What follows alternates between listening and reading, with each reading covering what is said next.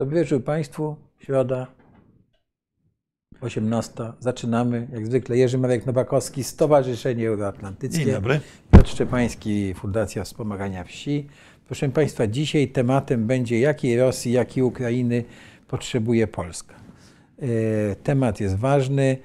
E, Wiemy o tym, że wojna się nie skończyła. Wiemy o tym, że nie wiemy, jakie, jaka Ukraina się wyłoni z tej wojny. Wiemy też, że nie wiemy, jaka Rosja się wyłoni z tej wojny, ale rozumiem, że to będzie takie nasze trochę tak, marzenie, ale- trochę ćwiczenie Ale w gruncie rzeczy głównym zadaniem e, polityków, komentatorów jest Tak, i zada takich- zadawać sobie pytanie, co dalej. Nasze, tak, jest zadawać sobie pytanie, co dalej, tak, żeby po prostu mieć rozszerzony e, wachlarz spojrzenia.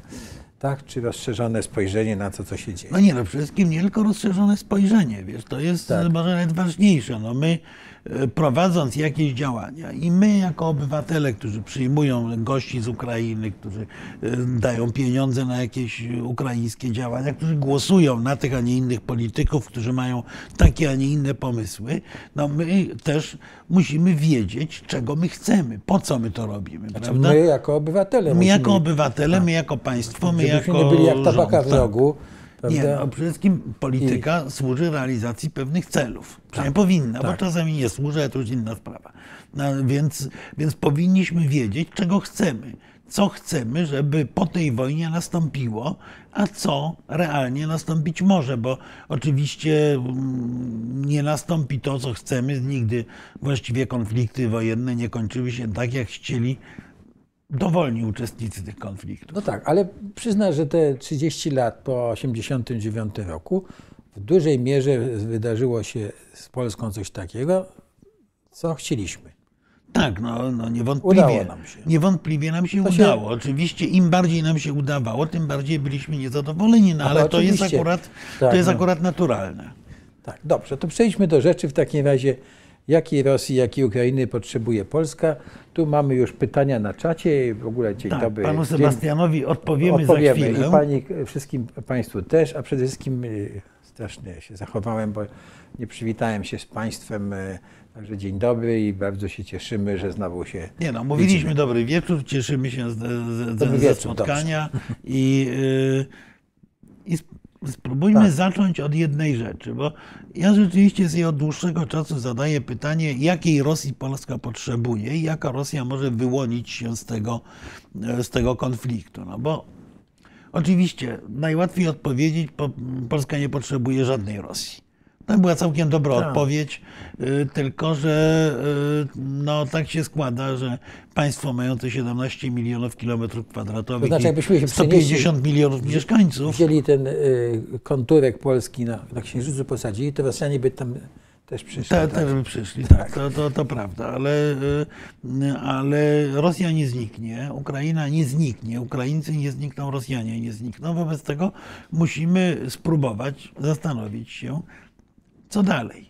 Już nie mówić o dostawie kolejnych czołgów, sprzętu i tak dalej dla Ukrainy, żeby mogła się bronić, chociaż tutaj jest bardzo ważne, ponieważ y, główni sojusznicy w NATO nieustannie prowadzą dyskusje.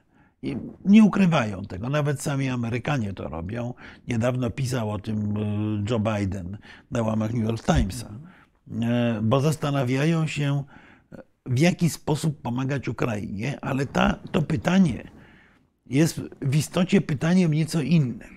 To jest pytanie, czy pomagać Ukrainie, żeby Ukraina wojny nie przegrała, czy pomagać Ukrainie, żeby Ukraina wojnę wygrała. To jest na przykład dyskusja e, po decyzji e, prezydenta Stanów Zjednoczonych, że wyśle do, Uk- do, do Ukrainy czy na Ukrainę e, nowoczesne systemy rakietowe HIMARS. Super. Tylko te, rakiety, te, te systemy mogą mieć rakiety, które strzelają zarówno na kilkadziesiąt kilometrów, jak i na kilkaset kilometrów. I Amerykanie nagle powiedzieli, że oni nie chcą, żeby y, Ukraińcy strzelali ze swojej broni na terytorium Federacji Rosyjskiej. No, skoro jest wojna, no to ta wojna może w pewnym momencie przenieść się na teren Rosji. Tu już widać, że partnerzy ukraińscy, uzależnieni od tych dostaw broni od pieniędzy z Zachodu, nagle otrzymują zimny prysznic. Halo, halo. Tak daleko nie pójdziecie. Czyli pomagamy się bronić, niekoniecznie pomagamy wygrać. To jest, to, to, to jest bardzo, trudne, bardzo trudne pytanie, ale to jest pytanie wynikające właśnie z tego, że politycy na całym świecie próbują sobie powiedzieć, co potem, jak to wszystko potem będzie wyglądać. I oczywiście politycy są więźniami pewnych stereotypów. Wśród tych stereotypów jest stała obawa, jeszcze od lat 80., o to, że Rosja, wcześniej Związek Sowiecki, się rozpadnie. Jak się rozpadnie, to będzie coś strasznego. Wojna domowa z użyciem broni atomowej, proliferacja broni atomowej i tak dalej, i tak więc lepiej, lepiej niech ta Rosja będzie. To, co mówił ostatnio Henry Kissinger w Davos, że y, Rosja jest niezbędnym czynnikiem stabilizacji, to powtarzają również czołowi politycy Zachodu, tacy jak Emmanuel Macron czy y, premier y, Włoch Draghi. Czy ta Rosja jest czynnikiem stabilizacji? To jest pierwsze pytanie, proszę Państwa. Wszyscy pamiętamy to znane powiedzenie no, sprzed kilkunastu lat już Władimira Putina, który powiedział, że rozpad Związku Sowieckiego był największą tragedią geopolityczną XX wieku. Swoją drogą, mało kto pamięta, że ta wypowiedź miała dalszy ciąg. Ten dalszy ciąg brzmiał, że ale ci, którzy chcą Związek Sowiecki odbudować, są głupcami. E, ale jak mówię, to jest trochę inna kwestia. Natomiast ja bym miał tezę zupełnie inną, całkowicie odmienną od tezy Władimira Putina, mianowicie taką, że największą tragedią geopolityczną czasów nowożytnych był rozpad Rzeczypospolitej obojga czy trojga narodów, czy wielu narodów.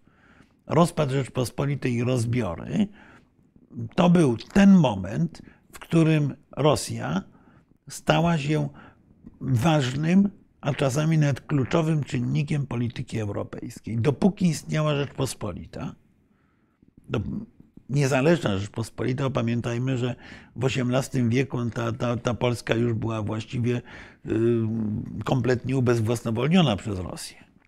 Ale dopóki istniała niezależna, silna Rzeczpospolita, Rosja była poza polityką europejską. Nie ciążyła nad Europą jako pewne zagrożenie.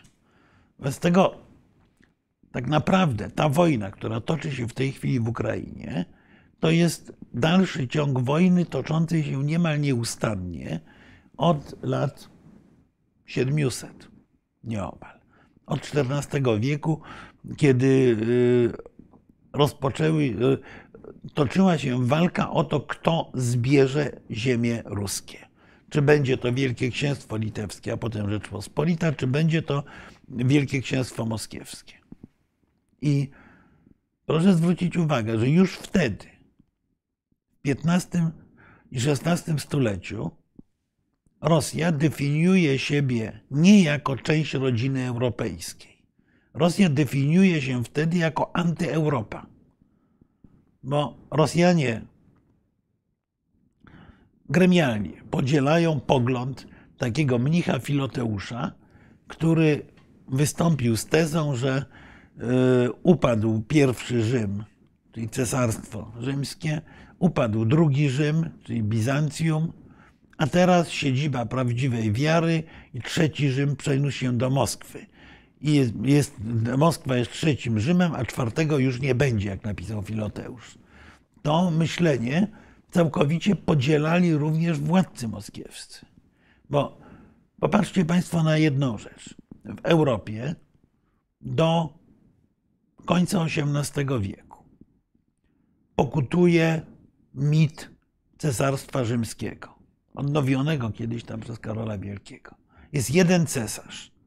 Ten cesarz najczęściej, z nielicznymi wyjątkami, był słaby, bezwolny, nie, oczywiście nie rządził w Europie, ale żaden władca europejski, żaden z królów europejskich nie poddawał, nie podawał wątpliwość tego, że cesarz jest pierwszym wśród europejskich władców. Żaden z europejskich przywódców nie przyjmował tytułu cesarskiego.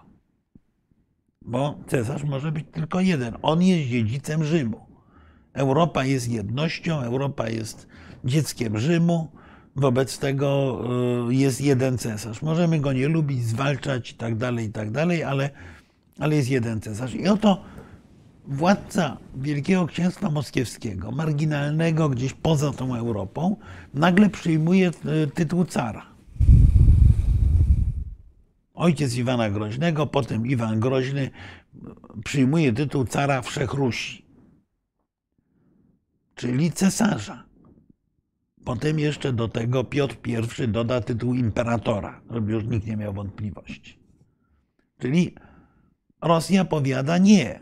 My nie jesteśmy z tej rodziny. My nie tradycji zachodnio-rzymskiej nie, nie akceptujemy. My jesteśmy cesarstwem, my jesteśmy tą lepszą częścią świata chrześcijańskiego, bo wtedy pojęcie Europy było rzadko, rzadko używane, raczej na Zachodzie, na pewno nie, na pewno nie w Moskwie.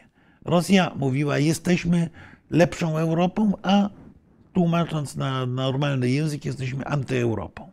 I to się tak niesłychanie mocno wdrukowało w rosyjskie głowy, w rosyjskie, w rosyjskie myślenie polityczne, że w gruncie rzeczy możemy powiedzieć, że ta linia od Iwana Kality, a na pewno od Iwana Groźnego do Władimira Putina jest linią kontynuacji. Nawet przez czasy sowieckie, bo poza krótkim epizodem na początku Związku Sowieckiego, kiedy chcieli wyzwalać świat, to przecież też ten system komunistyczny coraz bardziej był systemem w istocie wielkoruskim. Mamy wobec tego Europę podzieloną, kłócącą się, ale niewątpliwie będącą opowieścią o sukcesie i mamy antyeuropę w Moskwie. Dopóki istniała Rzeczpospolita, ta antyeuropa była poza kręgiem europejskich działań. Więc tragedia geopolityczna polegała na tym, że Rosja opanowała terytoria dzisiejszej Ukrainy, Białorusi, część, po części państw bałtyckich i w ten sposób, po pierwsze, weszła do polityki europejskiej. Możemy powiedzieć, że weszła wcześniej, bo już w okresie Piotra I w tej polityce europejskiej się pojawiała, ale głównie jako przeciwnik Szwecji.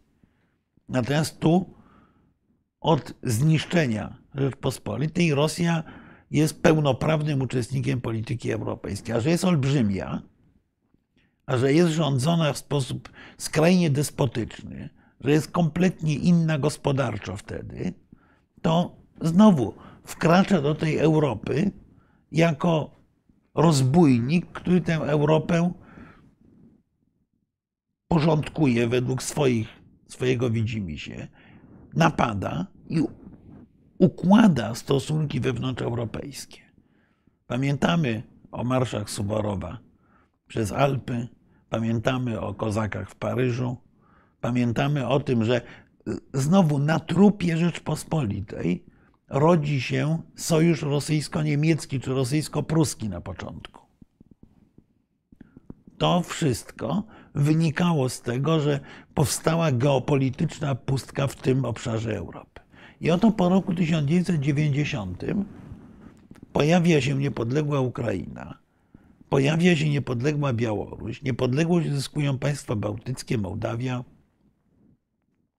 Ten obszar, który geopolitycy nazywają pomostem bałtycko-czarnomorskim, znowu zaczyna wypełniać się pewną przestrzenią polityczną, podobnie jak w czasach Rzeczpospolitej, ciążącą raczej ku zachodowi, z wieloma specyficznymi elementami, ale ciążącą ku zachodowi. Czyli powiedziałbym, że wojna w Ukrainie w istocie toczy się o przyszłość całego tego tak zwanego pomostu bałtycko-czarnomorskiego. Czyli można w jakimś sensie powiedzieć, że jest to próba odwrócenia tej geopolitycznej katastrofy, jakim, jaką był upadek Rzeczpospolitej. Rosja odchodzi do obszaru dawnego Wielkiego Księstwa Moskiewskiego, plus oczywiście z wieloma dodatkowymi elementami zdobytymi y, przez carów, ale jednak staje się odrębnym bytem euroazjatyckim. Jest państwem cywilizacją, ale cywilizacją odrębną. Rosja w momencie, gdy jest silna, zachodnio zorientowana Ukraina, a zwycięstwo Ukrainy oznacza również koniec despotycznych rządów Łukaszenki na Białorusi. Nie miejmy złudzeń. On rządzi, bo opiera się o Rosję i opiera się o mit wszechpotęgi rosyjskiej. Pamiętajcie Państwo, że jeszcze coś takiego jest na tym obszarze, że jest mit rosyjskiej wszechpotęgi.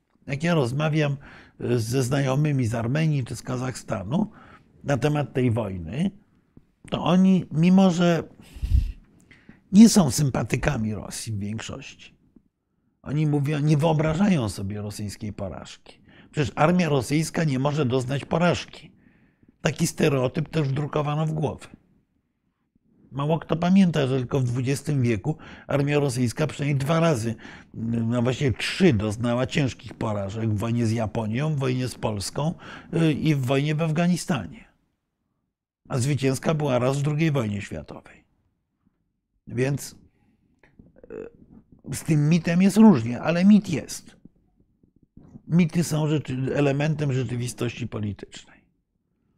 Z tego siła Łukaszenki polega w istocie na dwóch rzeczach. Na tym, że może liczyć na, na rosyjskie wsparcie w tłumieniu dążeń demokratycznych i prozachodnich własnego narodu, i na tym, że wszyscy są przekonani, że nie można się Rosjanom oprzeć. Otóż Ukraińcy dowodzą czegoś zupełnie odmiennego. Można się oprzeć, to oprzeć sukcesem. Wobec tego mamy kilka możliwych scenariuszy zakończenia tej wojny. Na pewno wszelako możemy uznać, że nawet w razie poważnej porażki w tej wojnie nie zniknie państwo o nazwie Rosja. Może, jeżeli Rosjanie doznają upokarzającej klęski, no to najprawdopodobniej w Rosji nastąpi jakiś przewrót wewnętrzny. Być może od Rosji odpadnie Czeczenia, Dagestan, Tatarstan, ale trzon państwa rosyjskiego pozostanie. Pamiętajmy, że w Rosji ogromną większość stanowią etniczni Rosjanie. To jest ponad 110 milionów na 140 kilka milionów mieszkańców. I teraz mamy kłopot, bo My byśmy chcieli, żeby Rosja była krajem po pierwsze demokratycznym, po drugie zorientowanym na wewnętrzne reformy, po trzecie nastawionym pokojowo, a po czwarte, co one bardzo trudne, nie wścibiającym nosa w sprawy europejskie. To jest ta Rosja, która byłaby dla Polski Rosją marzeń, z którą sobie handlujemy, współpracujemy, yy, mamy dobre relacje, ale ta Rosja nie próbuje naciskać, nie próbuje mieszać się do polityki wewnętrznej Europy. Takiej Rosji Polacy potrzebują, ale taka Rosja jest bardzo mało prawdopodobna. Ponieważ, proszę Państwa, wszystkie badania, z tymi zastrzeżeniami, że w okresie ostatnich miesięcy e, nie są one przesadnie wiarygodne. Wszystkie, wszystkie badania pokazują, że ogromna większość Rosjan popiera wizję szowinistyczną, nawet nie nacjonalistyczną, że Rosjanie masowo zgadzają się na to, żeby poświęcać nawet osobisty dobrobyt na rzecz czegoś takiego amorficznego jak potęga własnego państwa. Czyli jeżeli Rosja ponosi porażkę, ale pozostaje, to mamy ogromne prawdopodobieństwo, że to nie będzie ta Rosja demokratyczna, tylko że będzie to Rosja twardo nacjonalistyczna, myśląca o rewanżu. Wobec czego musimy sobie zadać kolejne pytanie. Co zrobić, żeby ten, te niewielkie, słabe często marginalne siły w Rosji, które chciały wybudować to państwo przyjazne światu zewnętrznemu, wspierać. Jak je wspierać? Jak z nimi kooperować? Pamiętajmy, że duża część tych ludzi po prostu z Rosji w tej chwili już wyjechała. Wyjechało od momentu wybuchu wojny ponad 200 tysięcy ludzi. Więc wiemy, jakiej Rosji chcemy i wiemy, że prawdopodobieństwo jej powstania jest niewielkie. No, dyskutując często, słyszymy, że no dobra, no, z Niemcami się udało, z Japonią się udało. To były też agresywne, potwornie nacjonalistyczne mocarstwa. W tej chwili są państwami pokojowymi, kooperującymi i tak dalej. No tylko i Japonia, i Niemcy poniosły totalne, pełne klęski. Pełnej klęski Rosji, z wyjątkiem opcji wojna światowa, no, której chyba nikt nie chce i mam nadzieję, że do niej nie dojdzie, sobie trudno wyobrazić. Wobec tego powinniśmy co robić? Po pierwsze,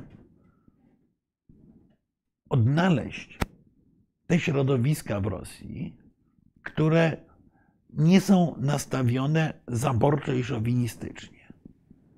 To nie jest dużo, ale z badań wynika, że jest to jakieś 20% obywateli Federacji Rosyjskiej, w większości skupionych w dużych miastach w, cent- w centralnej Rosji. No, 20% niby mało, no ale te 20% to jest plus minus 30 milionów ludzi. Jako Polska i jako Zachód powinniśmy tych ludzi odnaleźć. Powinniśmy na tych ludzi stawiać, powinniśmy im ułatwiać pewne kontakty. Bardzo patrząc na ręce, żeby przypadkiem sobie nie przypomnieli, że oni jednak są Wielkorusami. To będzie inwestycja długofalowa. Na pewno nie na rok, na pewno nie na pięć, ale być może w perspektywie pokolenia uda się przekonać kolejne kilkanaście czy kilkadziesiąt procent Rosjan do tego, że warto, aby ta Rosja stała się kompletnie inna, aby ta Rosja stała się jakąś wersją Stanów Zjednoczonych Rosji. To wcale z punktu widzenia Polski to też nie jest jakieś super rozwiązanie. No, zapytajcie Państwo Meksykanów, co myślą o Stanach Zjednoczonych. Zawsze sąsiedztwo wielkiego, potężnego państwa jest trudne. No bez tego tej Rosji idealnej dla Polski rzeczywiście praktycznie nie ma. Ale w wyniku tej absurdalnej wojny y, toczącej się w Ukrainie, absurdalnej, bo ona jest nierozwiązywalna, bardziej prawdopodobne jest to, że Rosja, jeżeli przegra, to popadnie w coś, co można nazwać syndromem weimarskim. Co to był syndrom weimarski? Ano to, co działo się w y, Niemczech po I wojnie światowej. Niemcy przegrały I wojnę światową, ale obywatele Rzeszy byli głęboko przekonani, że Niemcy tej wojny nie przegrały. Że po prostu wbito Niemcom nóż w plecy i wtedy, kiedy na frontach I wojny światowej żołnierze niemieccy wygrywali, pamiętajmy, że w listopadzie 1918 roku okopy niemieckie na granicy z Francją są nienaruszone praktycznie. Na wschodzie Niemcy są za Kijowem i pod, y, pod Petersburgiem. No więc jak to przegraliśmy wojnę? Chwileczkę. I pojawiło się, właśnie pojawił się syndrom dramatycznie niezadowolonego społeczeństwa, przekonanego o tym, że zostało zdradzone. Z tego syndromu weimarskiego wyrósł Hitler i wyrosło, wyrosło brutalnie nacjonalistyczne państwo niemieckie, które chciało zburzyć pół świata. Otóż Rosja, przegrawszy wojnę z Ukrainą, przez przegraną rozumiem dojście Ukrainy do granic sprzed roku 2014. To już jest dla Rosji klęska.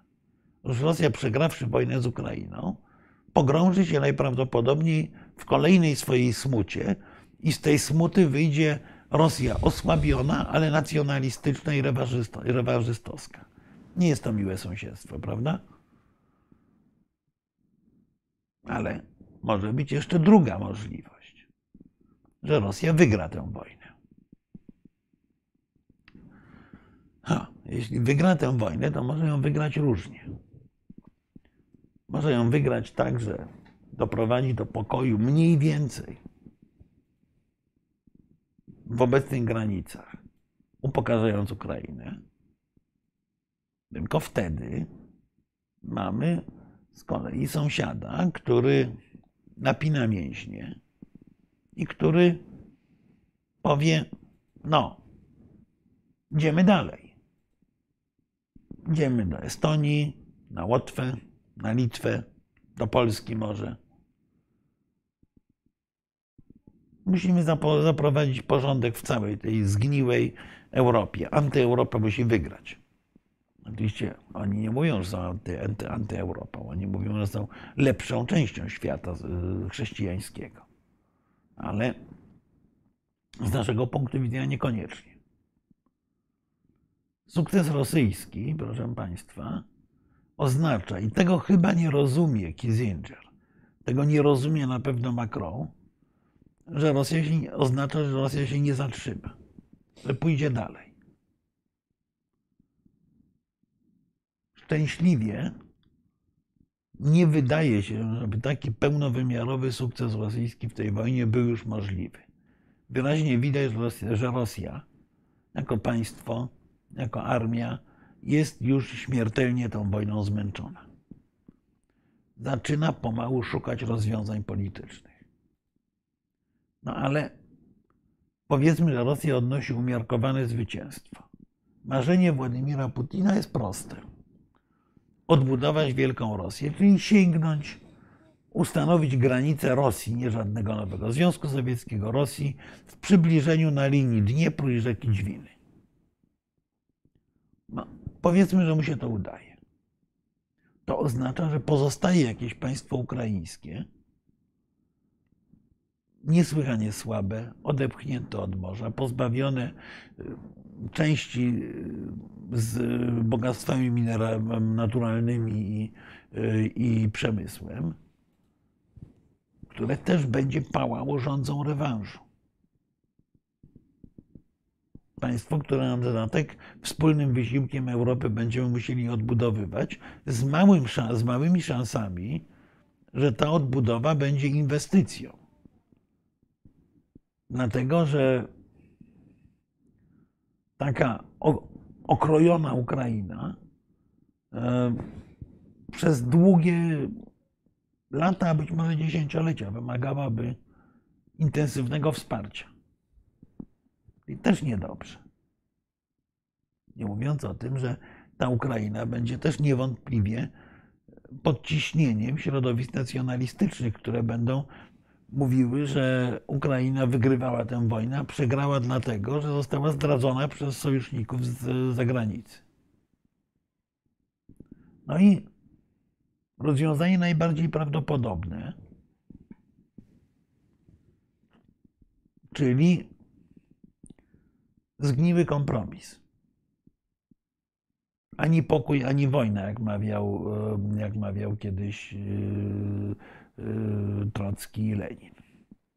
Ani pokój, ani wojna, czyli obie strony są już tak wyczerpane konfliktem, zbliżamy się do tego momentu, że dochodzi do jakiegoś zawieszenia broni, rozejmu na tej linii, na której yy, wojska stoją. no to znowu, co oznacza? Oznacza zamrożony konflikt, a właściwie, jak mówią specjaliści od wojskowości, oznacza coś, co jest nazywane konfliktem o niskiej intensywności. Czyli po obu stronach stoją uzbrojeni po zęby ludzie, od czasu do czasu dochodzi do strzelaniny, ale generalnie granica jest w miarę stabilna. No dobrze, tylko oczywiście obie strony ładują gigantyczne pieniądze w zbrojenia. Obie strony czekają na dogodny moment do rewanżu. Czyli mamy zależą granicą państwo niestabilne, państwo, które wydaje połowę budżetu na wojsko, i mamy nieustanne zagrożenie wojną. A to oznacza, że potencjalny inwestor, który nie wiem, chciałby wybudować nową fabrykę w Rzeszowie, pięć razy się zastanowi, zanim wyłoży swoje pieniądze, bo, bo się obawia, bo to jest za blisko potencjalnej wojny. Już w tej chwili do Polski przyjeżdża mniej turystów, na przykład tych Anglików, którzy jeździli zwykle do Krakowa, e, a przyjeżdża dlatego mniej, że obawiają się, że będzie wojna, że to już jest za blisko tego obszaru ogarniętego konfliktem wojennym.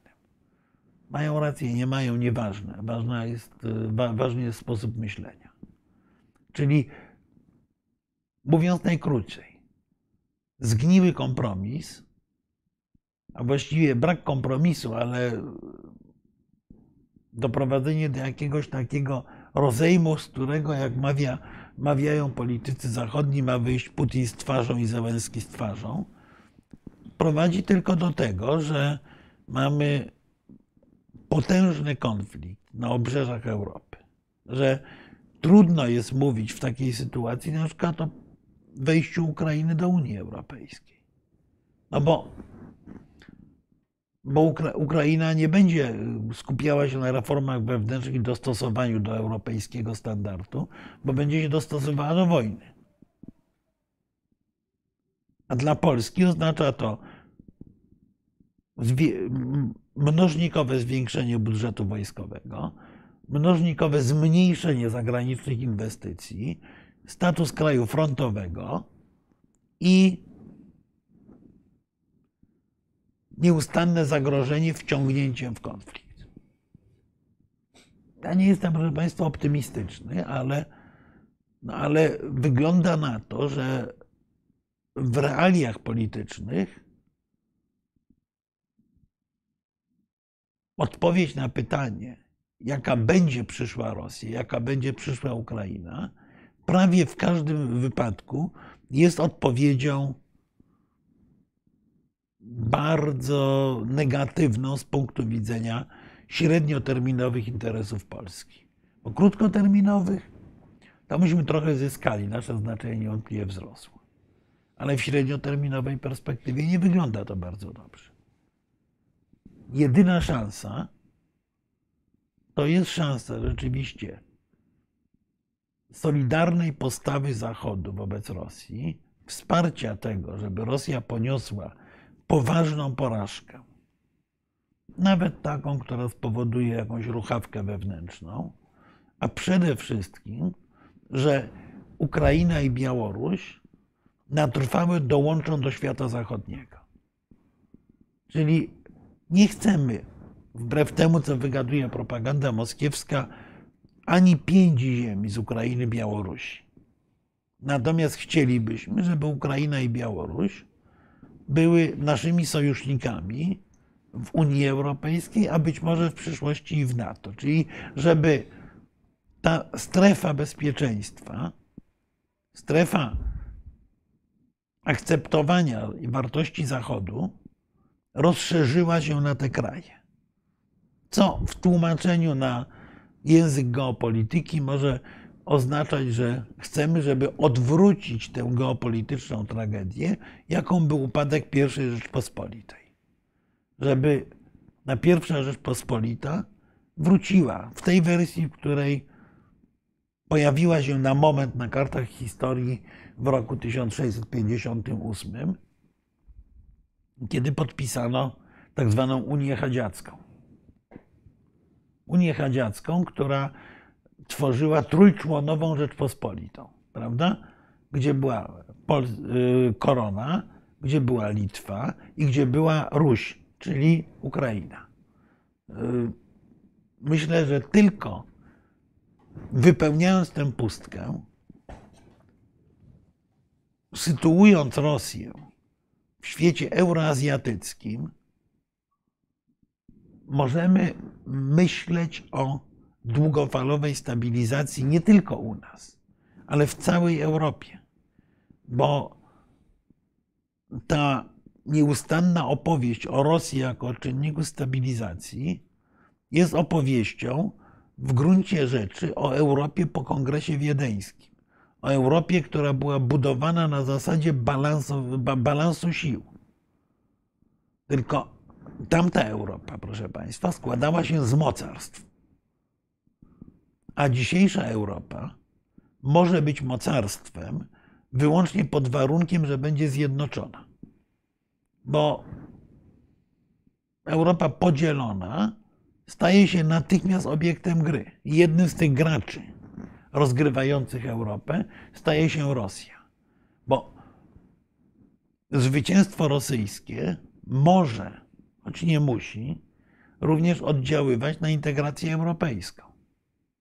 A jeżeli ta integracja europejska osłabnie na podstawie różnic zdań wobec Rosji, no to wtedy my, jako Polska, wracamy do najgorszego możliwego modelu historii, czyli Polski położonej między Rosją a Niemcami i będącej w istocie przeszkodą dla ich współpracy. Tak wyglądają te scenariusze, więc to, co Polska robić powinna w tej chwili, to jest oddziaływanie w sposób mądry, nie polityką operową, że chodzimy i krzyczymy po całym świecie, tylko realnie pomagając Ukrainie, żeby Ukraina tę wojnę nie nie przegrała, tylko żeby Ukraina tę wojnę wygrała. To uwolni Białorusinów i to stworzy szansę, niepewność, ale te, odwrócenia tej geopolitycznej tragedii, jaką był upadek I Rzeczypospolitej. Jak popatrzycie Państwo na historię XIX wieku, no przecież cały czas mamy taką sytuację, że trwa poszukiwanie czegoś, co tę Rzeczpospolitą zastąpi. Już taką, w pewnym momencie taką rolę próbowały odgrywać Austro-Węgry. Z bardzo małym skutkiem zresztą. Ale ta twarda granica rosyjsko-niemiecka, przez długi czas będąca granicą przyjaźni, potem granicą konfliktu, była czynnikiem destabilizującym Europę w sposób zupełnie nieporównywalny. A tak naprawdę Europę destabilizowała Rosja. Wejście Rosji do europejskiej gry było wpuszczeniem lisa do kurnika. Tym kurniku te kury się dziobały między sobą w różny sposób, ok, ale w pewnym momencie wpadł lis i tylko pióra fruwały. Wobec tego, żeby Europa mogła przystąpić do gry w nowym świecie, bo mamy całkowicie nowy świat, świat tak jak mówił profesor Byrski, mocarstw cywilizacji. Żeby Europa do tej gry mogła przystąpić, to powinna najpierw zrobić porządek z Rosją, bo dopóki Rosja będzie ciążyła nad Europą, to, to Europa nie ustabilizuje się jako nowy, w miarę zwarty, w miarę jednolity czynnik polityki światowej. Więc jakiej Rosji Polacy potrzebują? Potrzebują Rosji żadnej. Potrzebują Rosji pozaeuropejskiej. Potrzebują Rosji, która będzie gotowa do współpracy. W XVII wieku na dworze carów rosyjskich mówiono po polsku, bo to był ten elegancki język. Nie oczekujemy tego, ale oczekujemy tego, że Rosja będzie otwarta na wzajemnie korzystną współpracę, a nie wykorzystywanie narzędzi współpracy jako szantażu politycznego i lewarowania, jak to się ładnie mówi w języku politycznym, swojej mocarstwowej pozycji. Jakiej Ukrainy Polska potrzebuje? Zamożnej, spokojnej, demokratycznej, niby banały, ale nie takie oczywiste, wyleczonej z korupcji, z wprowadzonymi europejskimi normami prawnymi i przynależącej do, do obszaru świata zachodniego. taka Ukraina jest dla nas szansą, bo na tej wojnie tak naprawdę potwornie tracimy. I możemy zyskać na odbudowie Ukrainy. Ale odbudowywać Ukrainę możemy wtedy, jak ona będzie umiarkowanie zwycięska, jak ona będzie ustabilizowana, jak zostanie wdrożony nowy wielki plan Marszala dla Ukrainy. Wtedy w dużej części Polacy będą ten plan obsługiwać. Cynicznie mówiąc, zarobimy na tym. A przynajmniej mamy szansę zarobić. Ale znowu punkt wyjścia taki, że Ukraina musi być tą Ukrainą zwycięską i ustabilizowaną. I powiedziałbym, że przyszłość Rosji i Ukrainy, ale także przyszłość Polski i Europy leży po pierwsze w rękach bijących się na froncie w tej chwili żołnierzy ukraińskich. Ten frazes powtarzany do znudzenia przez naszych polityków jest przypadkowo prawdziwy. Tak, Ukraińcy biją się za nas. Ale to jest jeden czynnik, a drugi jest taki, że powinniśmy przekonać, przynajmniej przekonywać naszych sojuszników na Zachodzie, żeby Ukrainie dostarczyli broń i pieniądze na to, żeby Ukraina wojnę wygrała.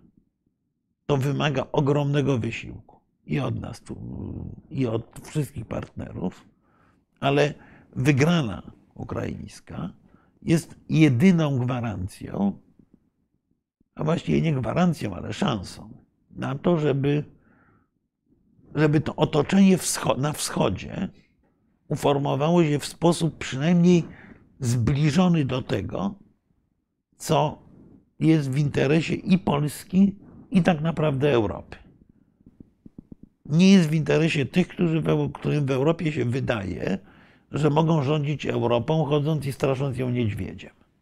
Takie złudzenia mieli Francuzi, Brytyjczycy, Niemcy. Wszyscy, jak się okazało, błędne. Wobec tego polityka europejska ostatnich 30 lat to była polityka, która przypominała taką zabawę dziecinną. Stary niedźwiedź mocno śpi. No przecież dokładnie tak było. Na palcach my się go boimy, na palcach chodzimy, jak się zbudzi, to nas zje. Budził się od czasu do czasu. A to wyrwał trochę zabawy dziewczynce Gruzji, a to ukradł Krym yy, yy, Ukrainie, a teraz się obudził i usiłuje nas zjeść. Bez tego ten model polityki wobec Rosji się zużył. Próba jego odtwarzania to jest próba zabawy w tą, w tą, w tą dziecinną zabawę w klatce z prawdziwym, żywym niedźwiedziem. Można próbować, ale jest to ryzykowne. No może na chwilę przejdziemy do pytań, bo jak będę tak gadał ciągle, bo ja mam tendencję do zagadywania, to sobie, to sobie głos zepsuję. Dobrze, zróbmy sobie przerwę, bo powiedziałeś parę ciekawych rzeczy, do których mam pytania, które mi się wyłoniły w trakcie tego, co mówiłeś, ale zobaczmy najpierw co nam piszą. E, ja 45 minut mówiłem, a ty mówisz, że powiedziałem e, kilka ciekawych rzeczy. No, e, kilka niezwykle istotnych to chyba jest. Nie, no żartuję. No nie, no, mam, bardzo mam, dużo istotnych. Mam, mam poczucie, że po prostu ja, e, Spójrzmy na to tak, że ja tylko byłem na skutek e, swoich ułomności byłem w stanie wyłonić, wyłowić tylko kilka. Dobra, więc to na pewno. Tak, ale jesteśmy moja. winni panu tak, Sebastianowi. Tak, pytanie, który, czy, zacznijmy od, bo tak, bo Pan Sebastian ma... powiedział, że nie może oglądać na żywo, Dobra. więc zadaje no, pytania no, ale, wcześniej. Tak, ale, Ciekawe pytania. Tak, kogo pan bardziej ceni, Stołypina czy Piotra I, tak?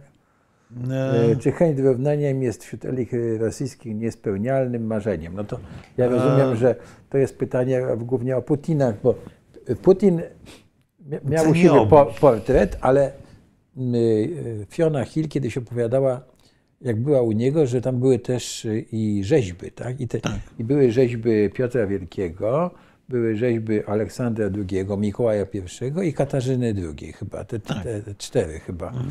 tak? I, e, a, ja, no, a więc... ja sam od niego słyszałem, że jego bohaterami są właśnie Stołypin Piotr I. Mhm. Ale kogo bardziej cenię?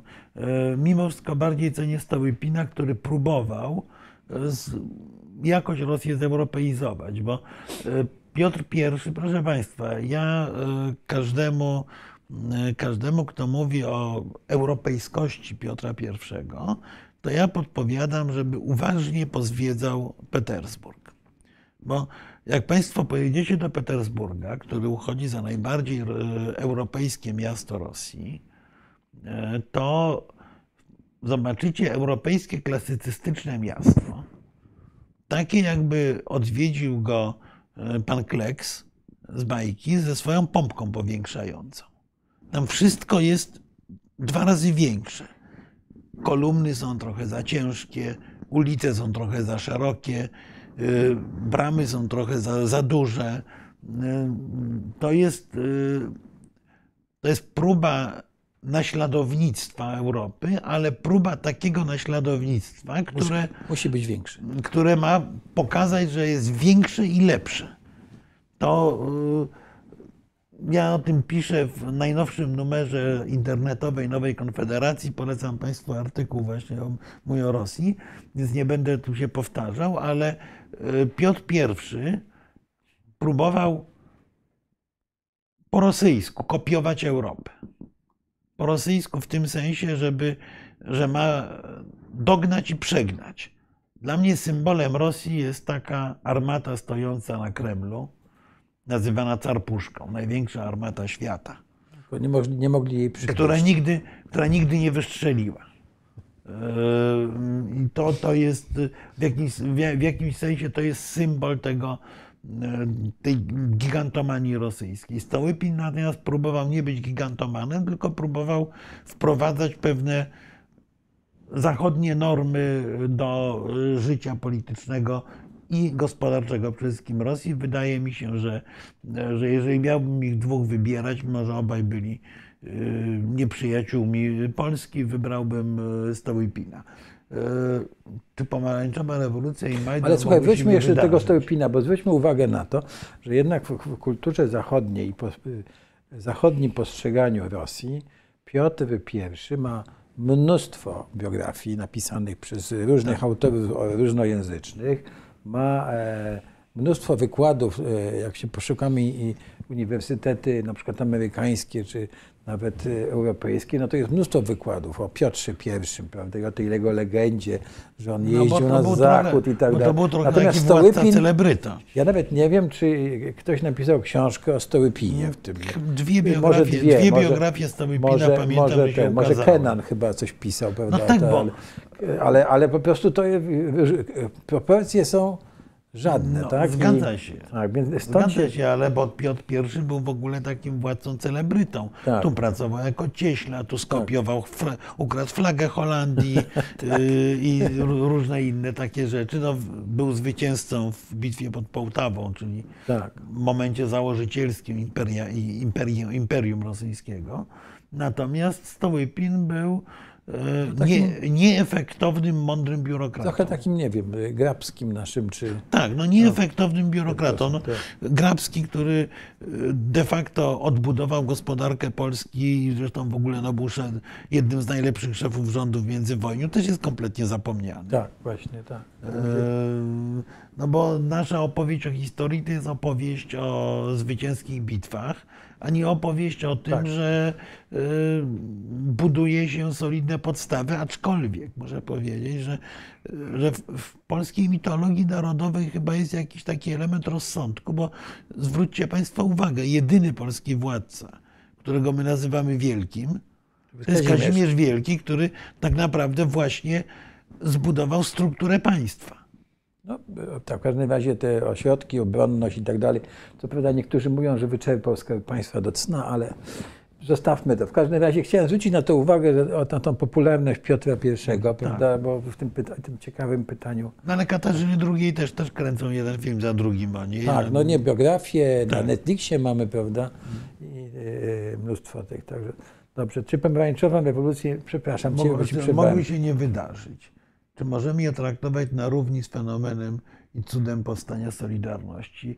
Trochę tak, trochę nie. No, to jest na inną opowieść, ale e, mogły się oczywiście nie wydarzyć. One się wydarzyły jako e, manifestacje e, podmiotowości społecznej wobec e, władzy i oligarchów, którzy tą podmiotowość społeczną mieli w nosie w obu wypadkach. E, Więc mogły się nie wydarzyć, jeżeli by, jeżeli by działały mechanizmy demokratyczne, mogły się nie wydarzyć. To jednak to nie była, to nie była kwestia komuny, która mm, była oparta na zagranicznych e, źródłach, tak jak w Polsce. Więc można to oczywiście porównywać z fenomenem powstania Solidarności. Pamiętajmy, że e, i pomarańczowa rewolucja, i Majdan w jakiejś mierze fantastycznie mieszczą się w tradycji ukraińskiej, tak jak Solidarność mieści się w tradycji polskiej. Bo jak się przyglądało e, Majdanowi w okresie rewolucji na przykład, to człowiek widział opisy obozu kozackiego z XVII wieku. Widział ten model samoorganizacji społecznej, e, sposób podejmowania decyzji i tak dalej. Podobnie jak Solidarność była w gruncie rzeczy. No mieliśmy y, ten był spektakl w Gdańsku przecież. tak, tak ale, ale Solidarność to było w gruncie rzeczy takie, to dobre, z dobrych czasów, zebranie pospolitego ruszenia. Tak, no.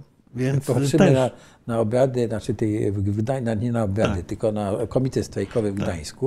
Proszę sobie popatrzeć, no tam są i wypowiedzi głupie i takie, tak. i takie, ale z tego się wyłania. Ale prawda? to jest też taki wiec właśnie, który tak. E, wybierają regimentarzy, którzy są nieustannie kontrolowani tak, przez ten sejmik i tak dalej. Dojeżdżają ci intelektualiści, czyli tak. tam jakiś, jakby można przy, przyłożyć do tego jak jakiś jacyś posłowie z jakichś ziem jeszcze dołączyli, tak. prawda? Tak, także tak dalej, to, to, w obu wypadkach to są modele wyrastające z tradycji narodowej, więc mogły się nie wydarzyć, gdyby zadziałały mechanizmy demokratyczne. Rewolucja zwykle wybucha wtedy, kiedy, kiedy następuje blokada y, możliwości ekspresji społecznej.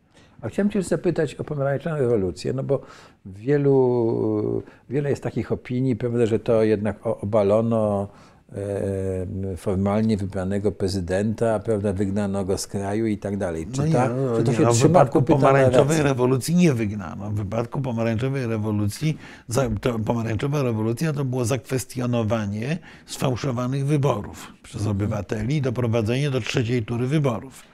Natomiast Majdan to było wy, ale to było wygnanie prezydenta, legalnie rzeczywiście wybranego. On uciekł przecież. On nie, y, Janukowycz uciekł z Kijowa nie dlatego, że, że go wygnano, chociaż oczywiście miał pewnie poczucie zagrożenia, ale dlatego, żeby y, pojechać do Charkowa i tam na, na, w swojej bazie wyborczej, bo jego baza wyborcza była w Donbasie i na ziemi charkowskiej, zorganizować opór. opór, ruchawkę, która zdławi ten, tę rewolucję kijowską.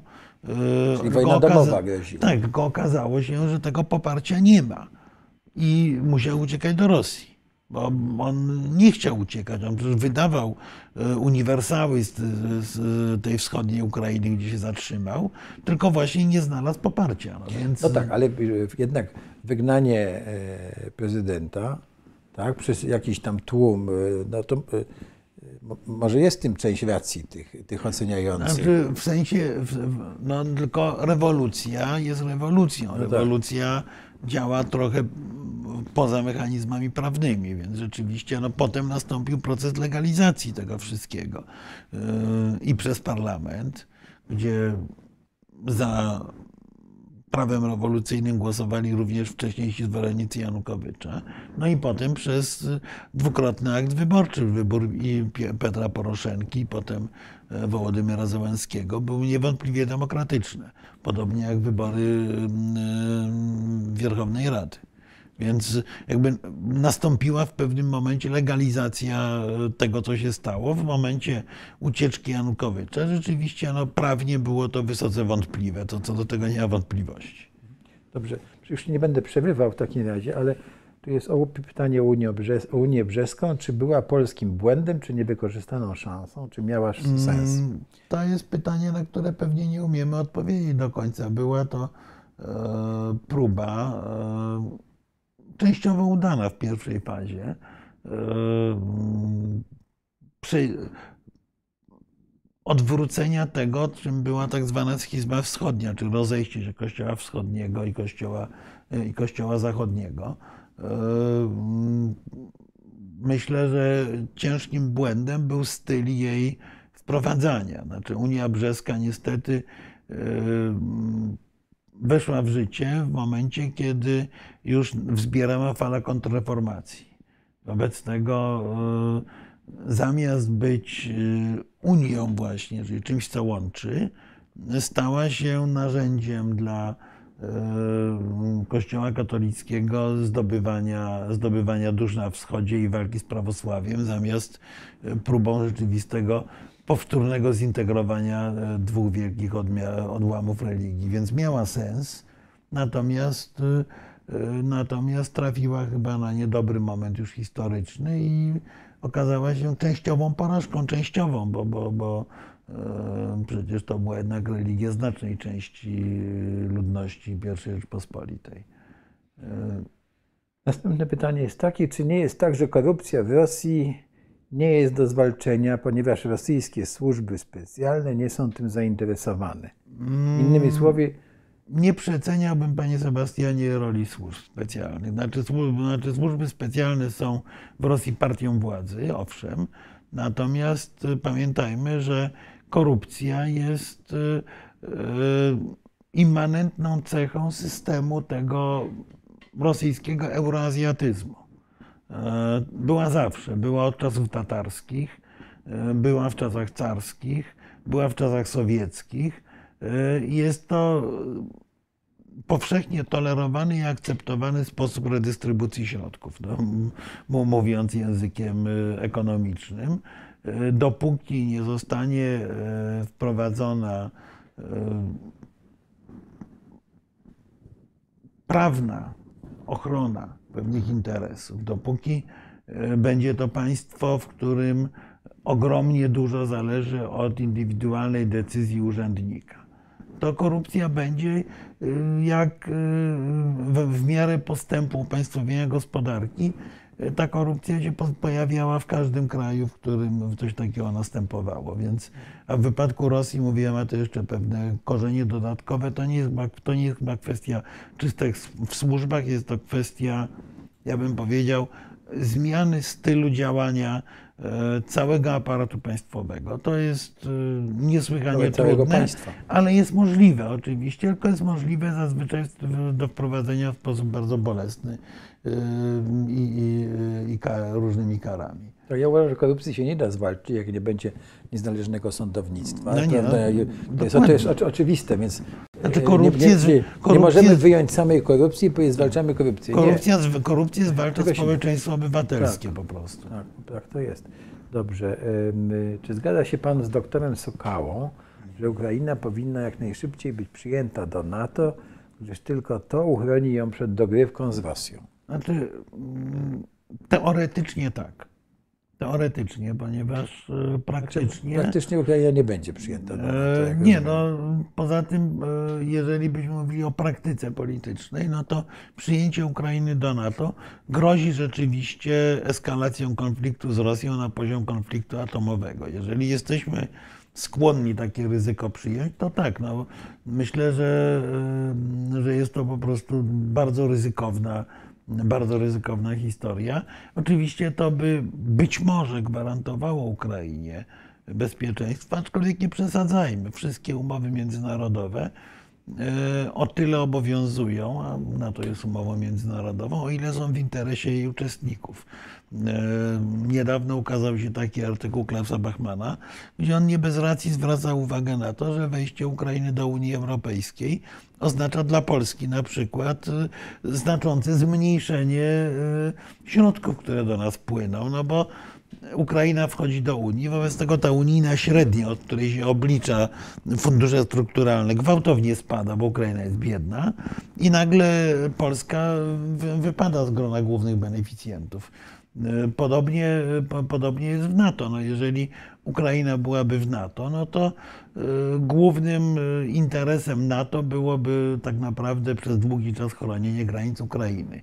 Nie jestem pewien na przykład, czy to by budziło entuzjazm głównego sojusznika, czyli Stanów Zjednoczonych, bo Amerykanie zdecydowanie chcą, żeby NATO rozszerzało swoją aktywność na przykład na obszar Azji, żeby NATO wspierało Amerykę w jej konfrontacji z Chinami. To musielibyśmy sobie policzyć. W każdym razie wydaje mi się to po pierwsze mało prawdopodobne, po drugie wysoce ryzykowne. Ukrainę najpierw trzeba ustabilizować, osadzić w świecie zachodnim w sensie mentalnym, organizacyjnym, prawnym, a potem dopiero myśleć o jej y, wchodzeniu do NATO. Mimo, że jest, armia ukraińska jest znakomita i w sensie takim ściśle wojskowym wejście Ukrainy byłoby wzmocnieniem. Ale w sensie politycznym byłby to duży problem.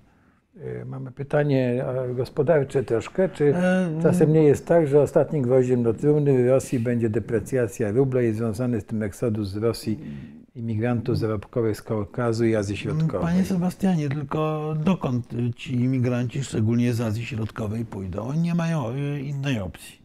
E, poza Rosją. Nawet jak marnie zarabiają w Rosji, to, to, to, to jakby nie mają, e, nie mają innego, e, innego kierunku, innego miejsca, gdzie mogą zarabiać. Oczywiście załamanie gospodarcze jest warunkiem sine qua non przejścia Rosji, Rosji przez pełny cykl smuty, czyli takiego głębokiego wewnętrznego przereformowania się, ale, ale to, jest, y, to jest znowu operacja trudna, długa i piekielnie bolesna, bo, y, no bo to dotyka normalnych ludzi, którzy tam mieszkają. Tutaj e, mamy pytanie.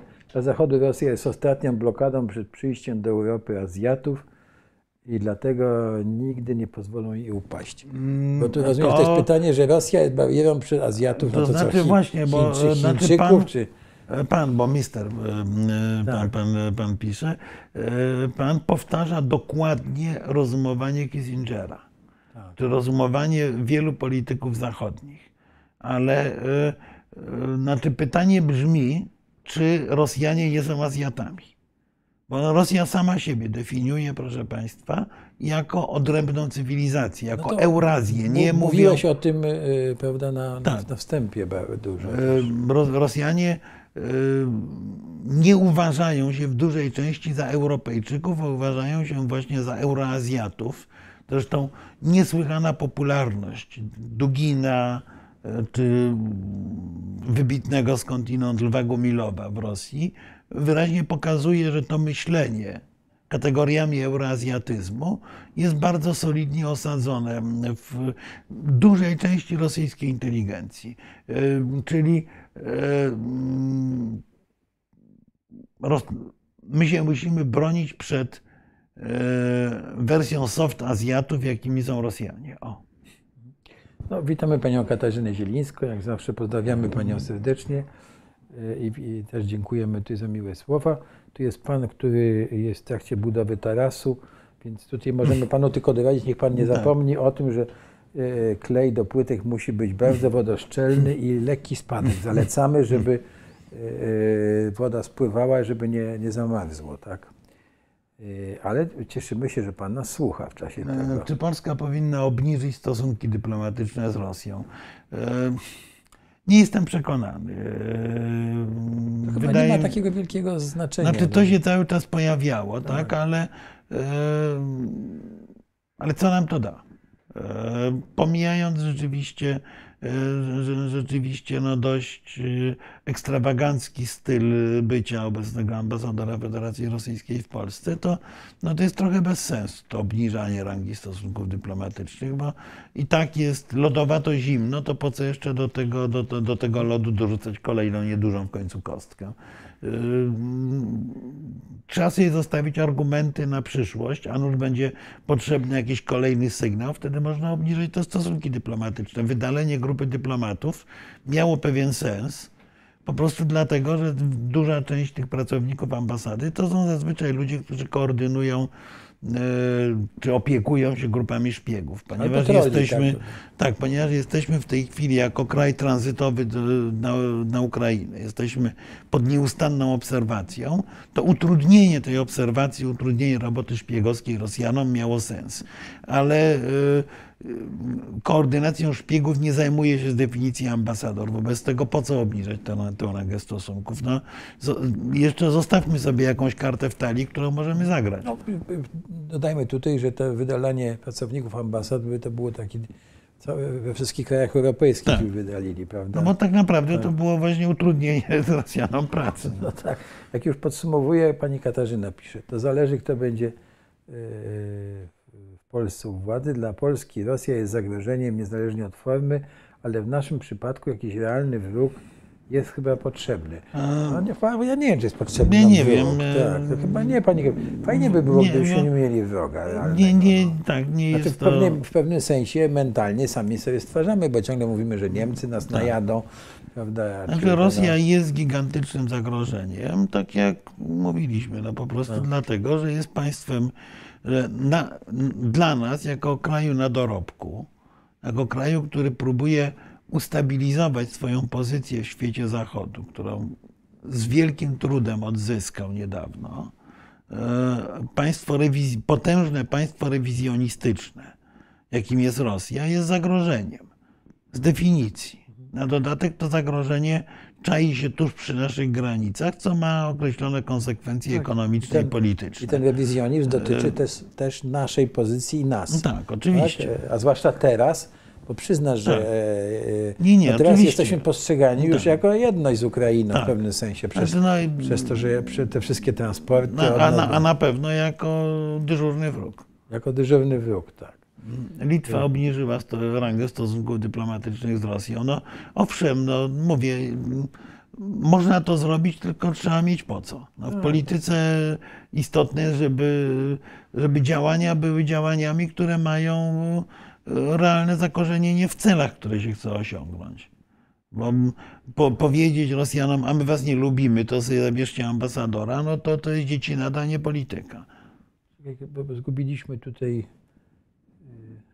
zgubiłem się. Byli, mniej więcej byliśmy do mm, Mamy Sebast- pana następnej. Sebastiana. Jeszcze, jeszcze, jeszcze, jeszcze. Tak? Jeszcze, jeszcze, Budowa jeszcze, tarasów. jeszcze, tu Litwa. byliśmy przy Dobra, Litwie. To tej- jedno, jedziemy, tak? Tak. Dobra, mamy, to może zacznijmy od pytania, jak Rosjanie widzą Polskę. O to jest może- Politycznie, politycznie, politycznie, jak tak. widzą Polskę, to jest... A jak przeciętny Rosjanin, to jest ciekawe, wiesz? Mm, Znaczy, przeciętny Rosjanin to widzi Polskę przez perspektywę Barbary Brylskiej, którą ogląda co roku w Sylwestra.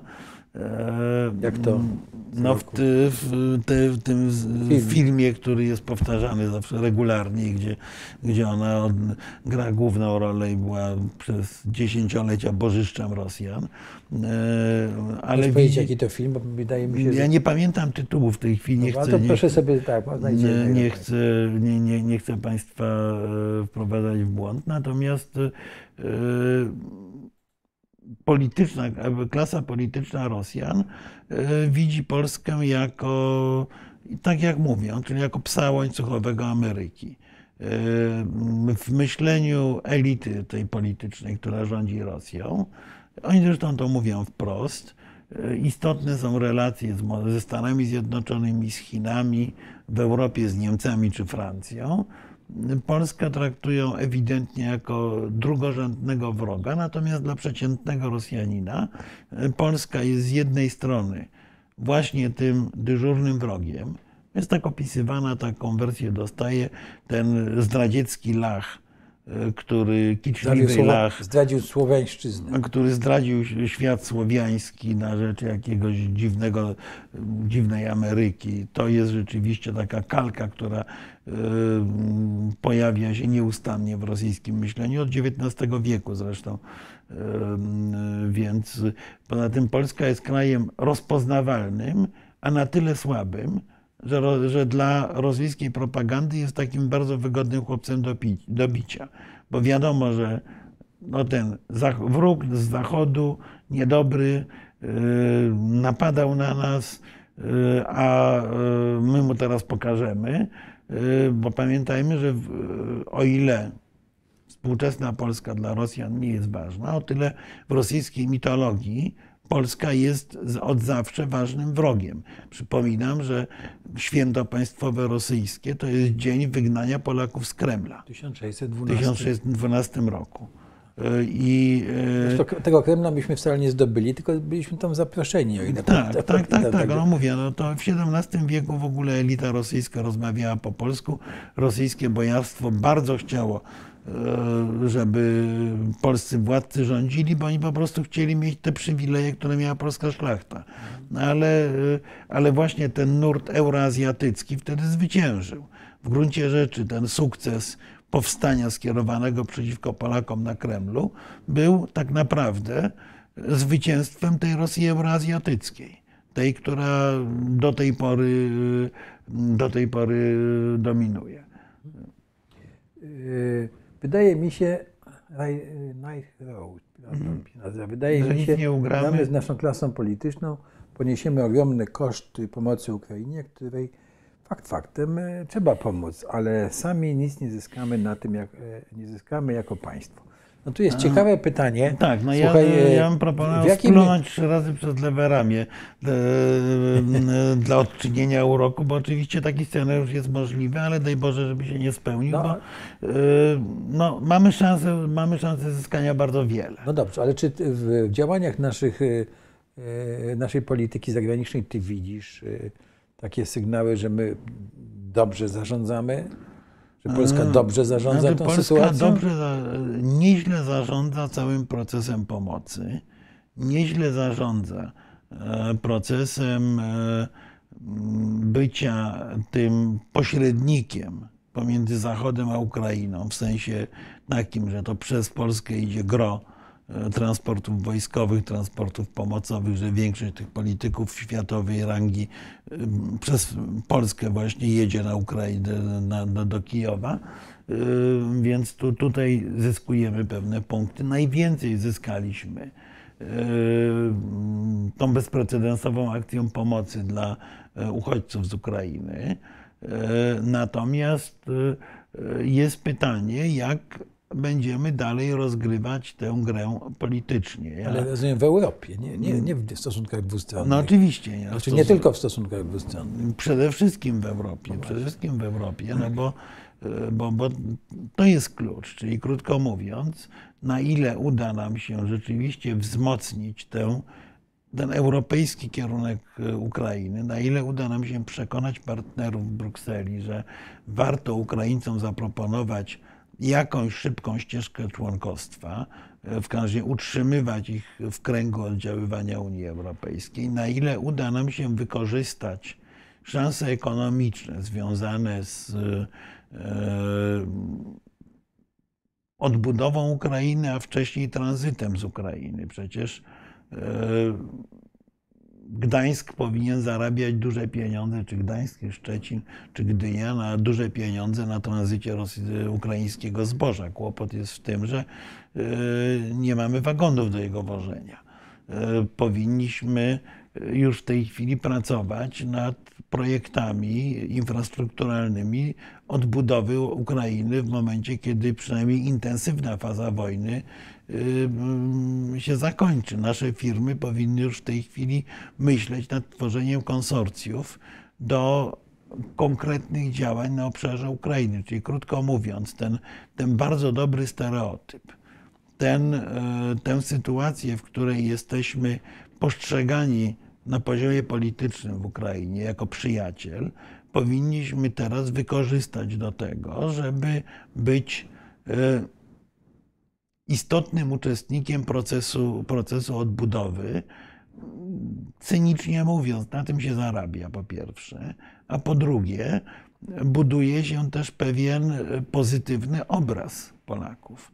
E, więc e, tu trzeba bardzo solidnych przygotowań. I tu nie jestem pewien, czy nasza klasa polityczna jest w stanie się zdobyć na to.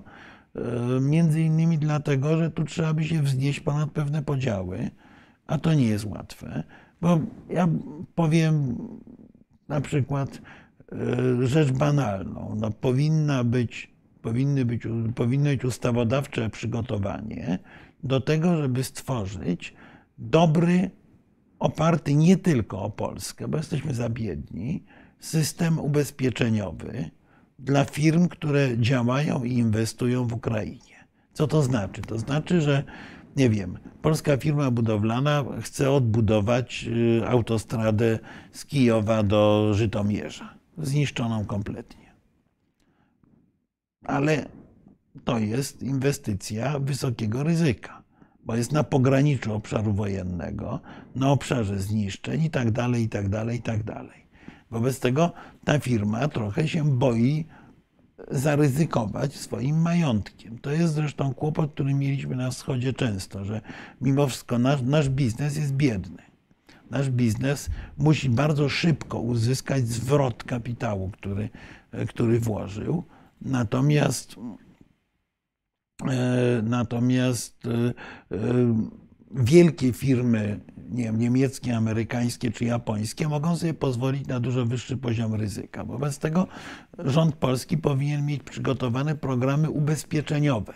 Ta firma ubezpiecza swoją inwestycję, w razie porażki ma zwrot yy, strat z ubezpieczenia.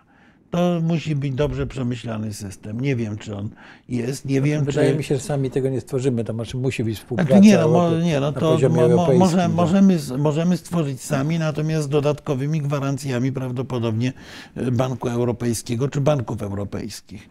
E, To, mm, ale to jest jeden, jeden z wielu przykładów. Powinno być na przykład nasze rolnictwo przygotowane do tego, żeby współpracować w odbudowie rolnictwa ukraińskiego. Wiesz, Możemy na wiesz, tym zyskać że oczywiście Polscy znowu. rolnicy się boją, że Polska zostanie zalana ukraińskim zbożem, kukurydzą i tak dalej. To jest główny ich problem. No tak, no ale ja to uważam, że to się jednak tak nie stanie. Ale to zboże możemy z sukcesem wspólnie eksportować, jeszcze, jeszcze zainwestować w ten sposób, że dostarczymy ziarno siewne, czy dostarczymy nawozy, czy coś innego, prawda? Bo Tak. Ja się uważam, sytuacja się będzie stanie. Tak. trudna, także ja bym się tego nie obawiał, ale generalnie my powinniśmy mieć jako państwo polskie przygotowany program na jutro i pojutrze.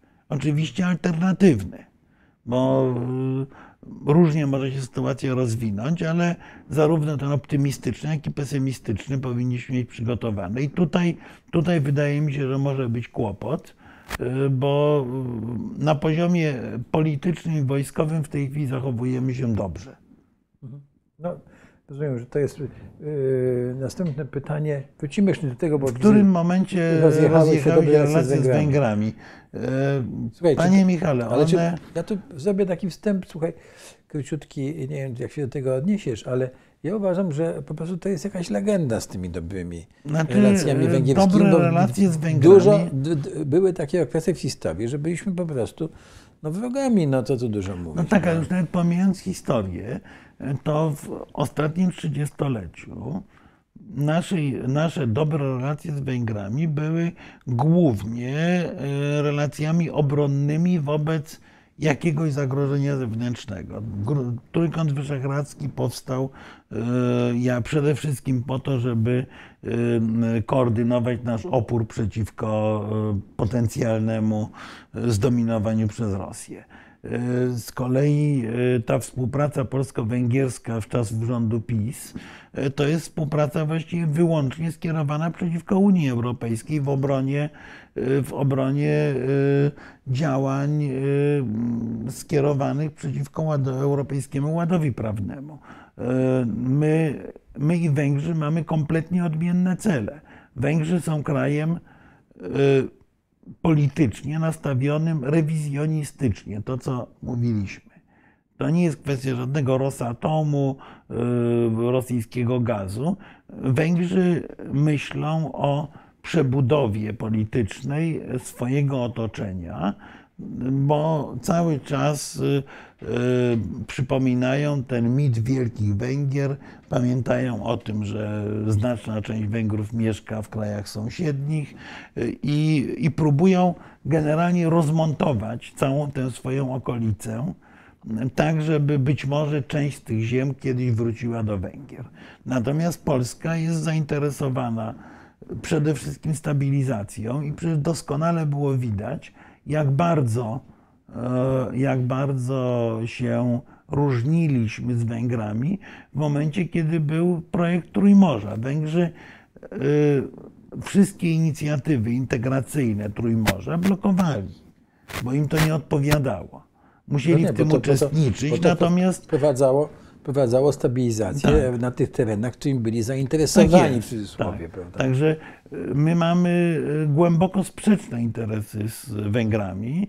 Y, Mówię, z jednym wyjątkiem wspólnego interesu obecnego rządu polskiego i obecnego rządu węgierskiego w odniesieniu do, do tego, żeby y, nie pozwolić na obronę praworządności z poziomu Unii Europejskiej. To był fundament y, porozumienia w ostatnich latach. Nie było y, żadnego tak naprawdę realnego politycznego wspólnego, wspólnego celu. Wręcz przeciwnie, gdzie nie popatrzeć, to były różnice interesu.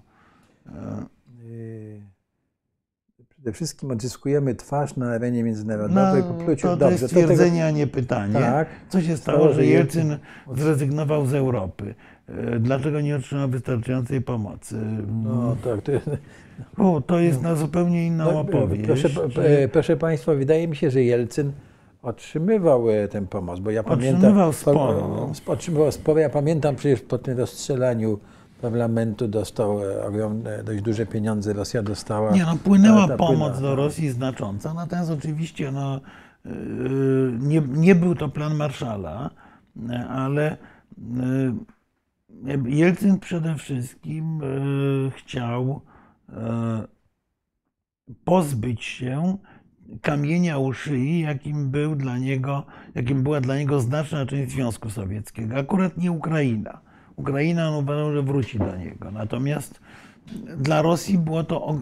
Rosja nie wytrzymała wyścigu ekonomicznego i wyścigu zbrojeń po prostu, czy Związek Sowiecki.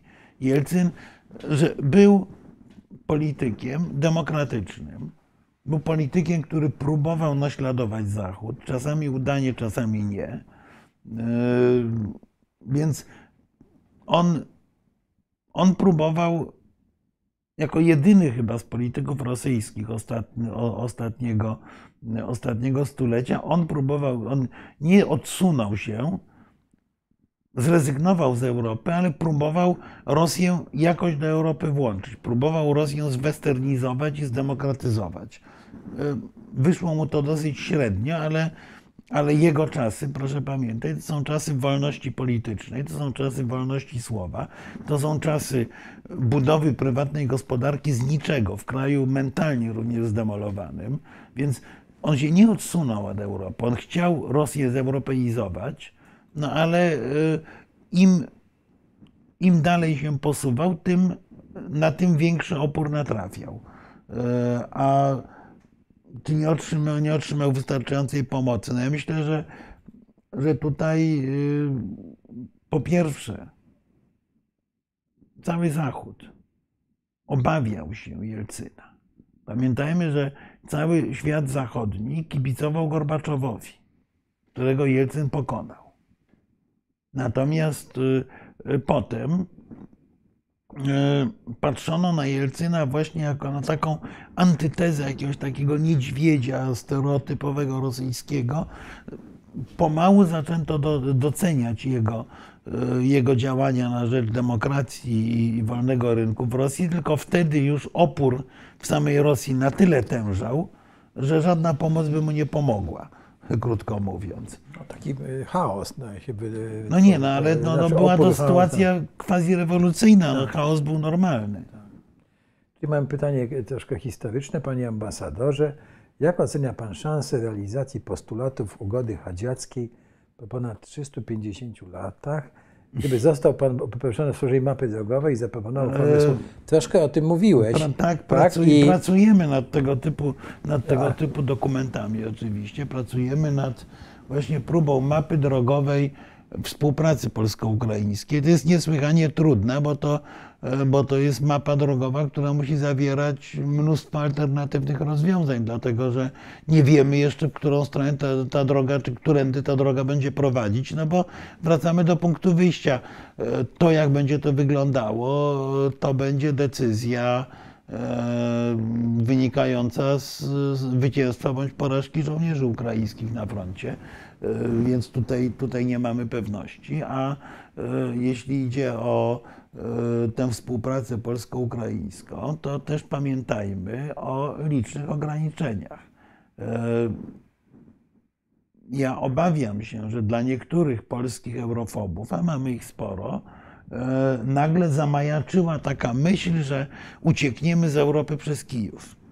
Że e, mówienie o Unii polsko-ukraińskiej no, to oznacza de facto wyjście Polski z Unii Europejskiej. No chwileczkę. Jeżeli robimy Unię z krajem spoza Unii Europejskiej, to musimy wyjść z Unii. Prawda? Tak. E, A e, realistycznie patrząc, oznaczałoby to majaczenia zapewne. są wyraźne, moim zdaniem, Tak, dla a, niektórych. Tak. a, e, a realistycznie mówiąc, wyglądałoby to prawdopodobnie w ten sposób, że przy jakimś takim formalnym związku polsko-ukraińskim Europa musiałaby stworzyć ten zewnętrzny krąg pół, pół członkostwa, ćwierć członkostwa i tak dalej, czy, czy coś w tym rodzaju. I Polska by się w ten sposób z głównego, z głównego nurtu Unii Europejskiej wyprowadziła. Nie jestem pewien, czy jest to dobry sposób. Myślę, że e, dużo lepszym sposobem jest zacieśnianie krok po kroku relacji polsko-ukraińskich, tak żeby wciągnąć Ukrainę do Europy. Ale prawda jest taka, że najpierw Ukraina musi mieć papiery członkowskie, a potem możemy myśleć o stworzeniu, zresztą w ramach istniejącej w Unii e, możliwości tak zwanej ściślejszej współpracy, możemy tworzyć, tak jak jest Benelux, to możemy tworzyć Związek Polsko-Ukraiński daleko posunięty, ale pamiętajmy o kolejności. Najpierw Kijów w Unii, a potem, a potem Kijów z Warszawą się federują, a nie odwrotnie, bo w odwrotnym wypadku była, byłoby to wyprowadzenie Polski z Unii y, i, i stworzenie bytu po prostu słabego. No bądźmy, bądźmy realistami. Słuchaj, a tu jest ciekawy wątek, który już poruszyłeś w swojej wypowiedzi na początku. Mianowicie e, mówiłeś o tym, że e, w myśleniu zachodnim ta Rosja jest tak potrzebna, no bo on- ona niby ma stabilizować e, sytuację, tak? Natomiast powiedziałeś coś takiego, że e, ta silna Uk- Ukraina, prawda, związana z Polską i z Europą, może tę Rosję zastąpić, tak? I to, czy To dobrze znaczy- zrozumiałem? Tak, to znaczy, Bo to, znaczy to, to może... jest ogromna praca, moim zdaniem, Tak. do wykonania, żeby przekonać do tego Europę, prawda, żeby e, tę Rosję e, zostawić. Znaczy a, nie tyle nawet Rosję zastąpić, znaczy, e, znaczy w tym, myśl, z tej, w tym procesie wyłą- stabilizacji. wyłączyć Rosję z Europy. Znaczy Rosja będzie potrzebna choćby ze względu na terytorium, jako czynnik stabilizacji, ale wtedy będzie czynnikiem stabilizacji w Azji, a nie w Europie. Czyli nie będzie uczestnikiem wewnętrznej polityki europejskiej. No, pamiętajmy, że, Ros, że terytorialnie cała Unia Europejska jest czterokrotnie mniejsza od Rosji. Oczywiście gospodarczo z kolei Rosja jest karzełkiem wobec Unii Europejskiej. Są to byty niekompatybilne, które i ciężar Rosji wynika z jej wielkości i armii tak naprawdę i stereotypu.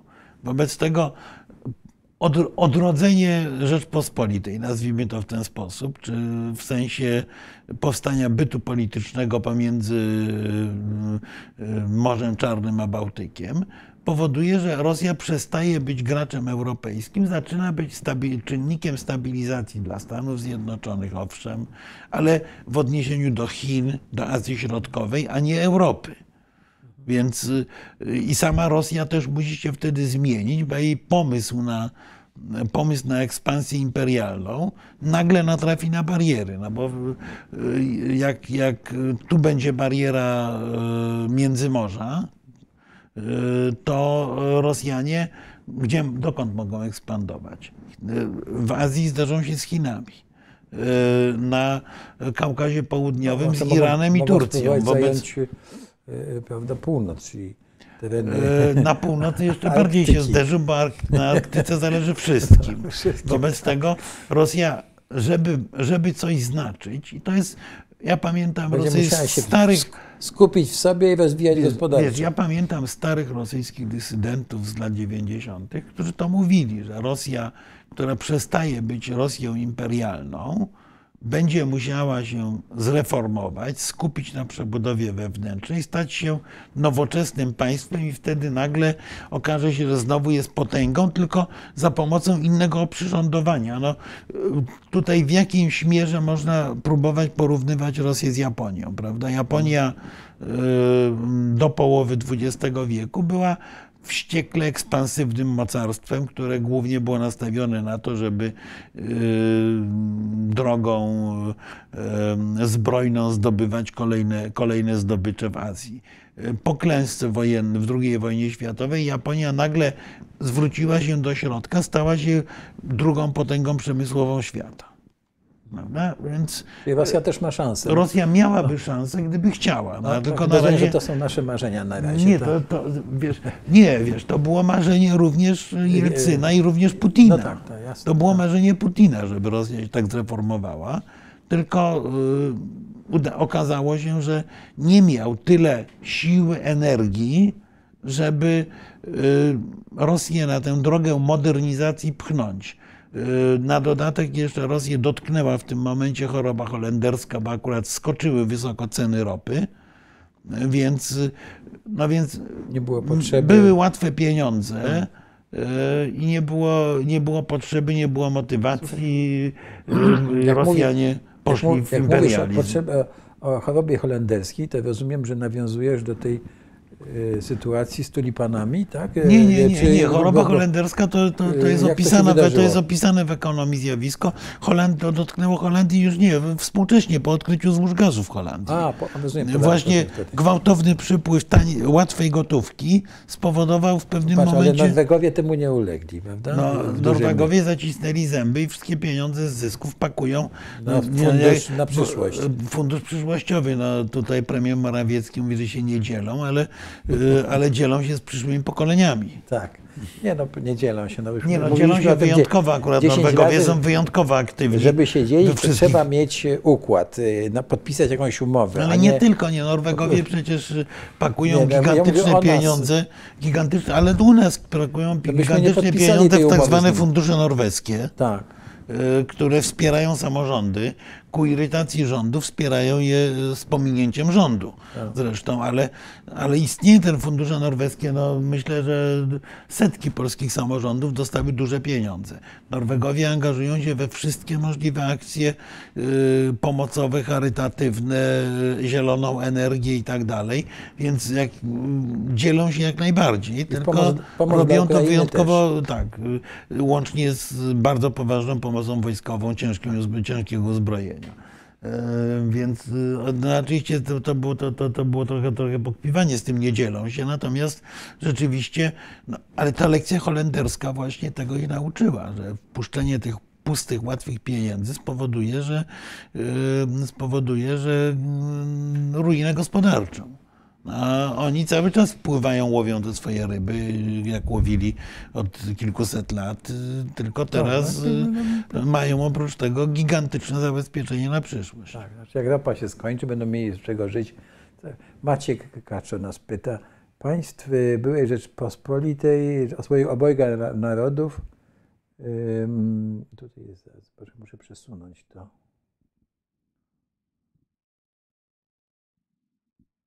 Y, y, To jak mogłoby wyglądać w obecnych y, realiach politycznych, ekonomicznych? No cały czas próbuję właśnie o tym opowiadać, że to, to nie oznacza, że odbudowujemy Rzeczpospolitą, tylko to oznacza, zresztą ja muszę powiedzieć, że obserwując wojnę w Ukrainie, e, doceniam coraz bardziej geniusz polityczny Józefa Piłsudskiego. Bo Piłsudski e, mimo potwornego wyczerpania Pol- Polski rodzącej się w 18 roku e, I wojną światową, zdecydował się na wojnę z bolszewikami, głównie dlatego, żeby doprowadzić do powstania właśnie jakiejś federacji państw na obszarze pomostu bałtycko-czarnomorskiego. Ta jego wizja to była Ukraina, to, była, to było wielkie, to była Litwa, bo on y, rozumiał Litwę jako Białoruś, Litwę Środkową spolonizowaną z Wilnem, Litwę właściwą, ale również Łotwę, ale również Estonię, również widział w, tym, w tej federacji Finlandię. Chciał doprowadzić do powstania luźnej federacji państw. Oczywiście liczył, że Polska będzie tutaj liderem, to, to tego nie ma wątpliwości. Luźnej federacji państw z tych krajów, które były zniewolone przez carską Rosję, uważając, że jest to jedyna szansa na e, realną niepodległość.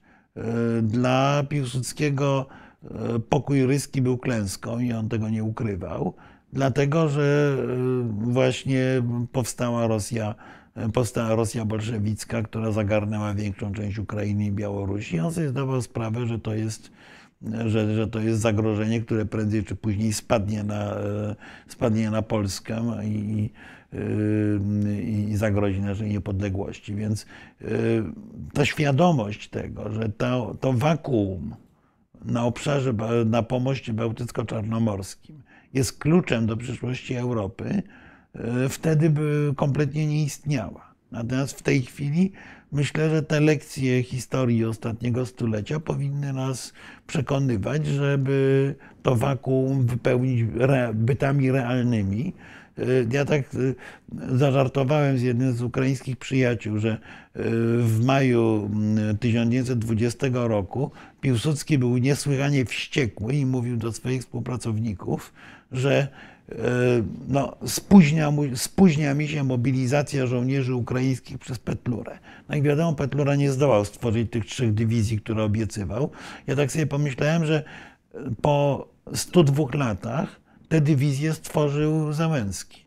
Że w tej chwili Ukraina zrobiła to, czego nie zrobiła 102 lata temu, kiedy, kiedy walczyła o niepodległość z bolszewikami.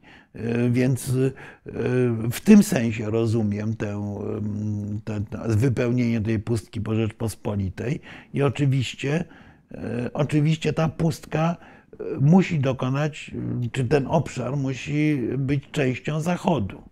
No bo jest to, mocarstwa są wyborem cywilizacyjnym. Mając Unię, Unia Europejska jest potencjalnym mocarstwem. Wobec tego ci, którzy aspirują do Unii, muszą dokonać wyboru z kategorii wartości. Jeżeli, a wydaje się, że Ukraińcy to powiedzieli i teraz własną krwią tego dowodzą, dowiedli tego Białorusini, y, idąc tysiącami do więzień w 2020-2021 roku, walcząc o, o, o nowoczesną Białoruś, y, nie Łukaszenkowską. Wobec tego obie te nacje plus większościowy pakiet również obywateli Mołdawii powiedział: Chcemy być w świecie Zachodu. W tym sensie to kwestia Unii Europejskiej, NATO, Stanów Zjednoczonych jest naturalna. To te kraje chcą być w, w szeroko rozumianym kolektywnym Zachodzie. Jeżeli w nim będą, to pustka wynikająca z upadku Rzeczpospolitej zostanie ponownie wypełniona i Rosja stanie się znowu Wielkim Księstwem Moskiewskim, ważnym bytem na obszarze euroazjatyckim, ale nie członkiem rodziny europejskiej. Bo nim nie chciała być zresztą, bo tą szansę, tę szansę miał Jelcyn. Jest następne pytanie, które troszkę do tego nawiązuje. Mam pytanie, czy spowolnienie dostawy przez y, USA ciężkiej broni może oznaczać chęć, chęć przedłużenia wojny w celu wykrwawienia Rosji, mówiąc obrazowo, żeby Rosja nie wyskoczyła z maszynki do mielenia mięsa? E, być może, choć myślę, że bardziej jest to wynik e, obaw, e, właśnie, żeby Rosja nie poniosła klęski, bo nie wiadomo, co się no, wtedy stanie. Sztuka polega, jak pokonać Rosję, żeby nie była tak pokonana. Że, no nie, no ale to jest, nie, to jest błąd. No, Rosja tak. właśnie musi być pokonana. No musi być pokonana, tylko w musi, odpowiedni... W Rosji musi nastąpić smuta, tak. ale w myśleniu elit Zachodu ta smuta, bo Rosja jest, bo, bo się przyzwyczaili od czasów Piotra I, że ta Rosja uczestniczy w, grze, w grze europejskiej. A naszym zadaniem, naszym celem powinno być powiedzenie out z Europy Rosja powinna być poza Europą.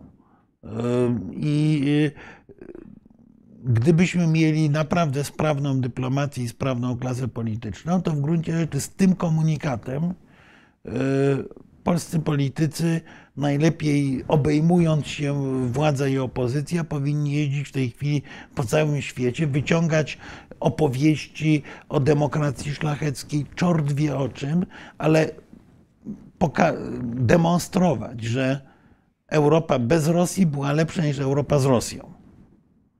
Wiesz, jak to mówisz, tak sobie wyobrażam na przykład, y, no dobra, już nie będę się wyzłośliwiał, e, ale jeśli Rosja uważa, że jest antyeuropą, to, to kto się upiera, że ma być częścią y, No Europy? właśnie ci nieszczęśnicy, którzy uważają, że bez Rosji...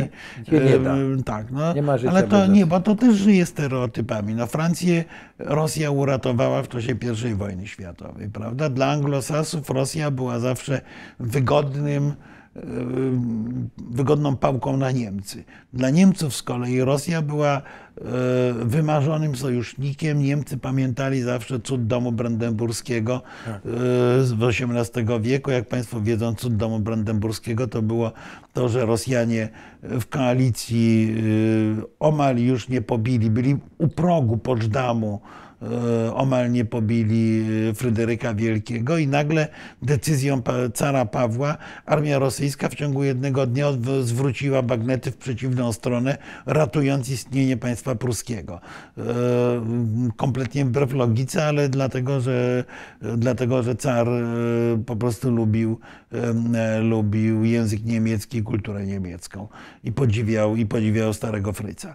E, Ale, e, ale tak wyglądała polityka rosyjska w, w Europie. Bez Rosji Europa sobie swoje awantury, spory, e, układy nie najgorzej toczyła. W momencie, kiedy Rosja zaciążyła nad Europą, Europa poszła w zupełnie, w zupełnie innym kierunku. Oczywiście nie tylko Rosja tu zdecydowała, no bo potem narodziny nacjonalizmów związane z y, wojnami napoleońskimi to długa historia, ale, ale początkiem tego procesu było pojawienie się tego niedźwiedzia nagle w środku Europy yy, o rozmiarach i o rozmiarach nieeuropejskich a i o nieeuropejskim stylu bycia, ale więc co jednocześnie przerażało i fascynowało, więc yy,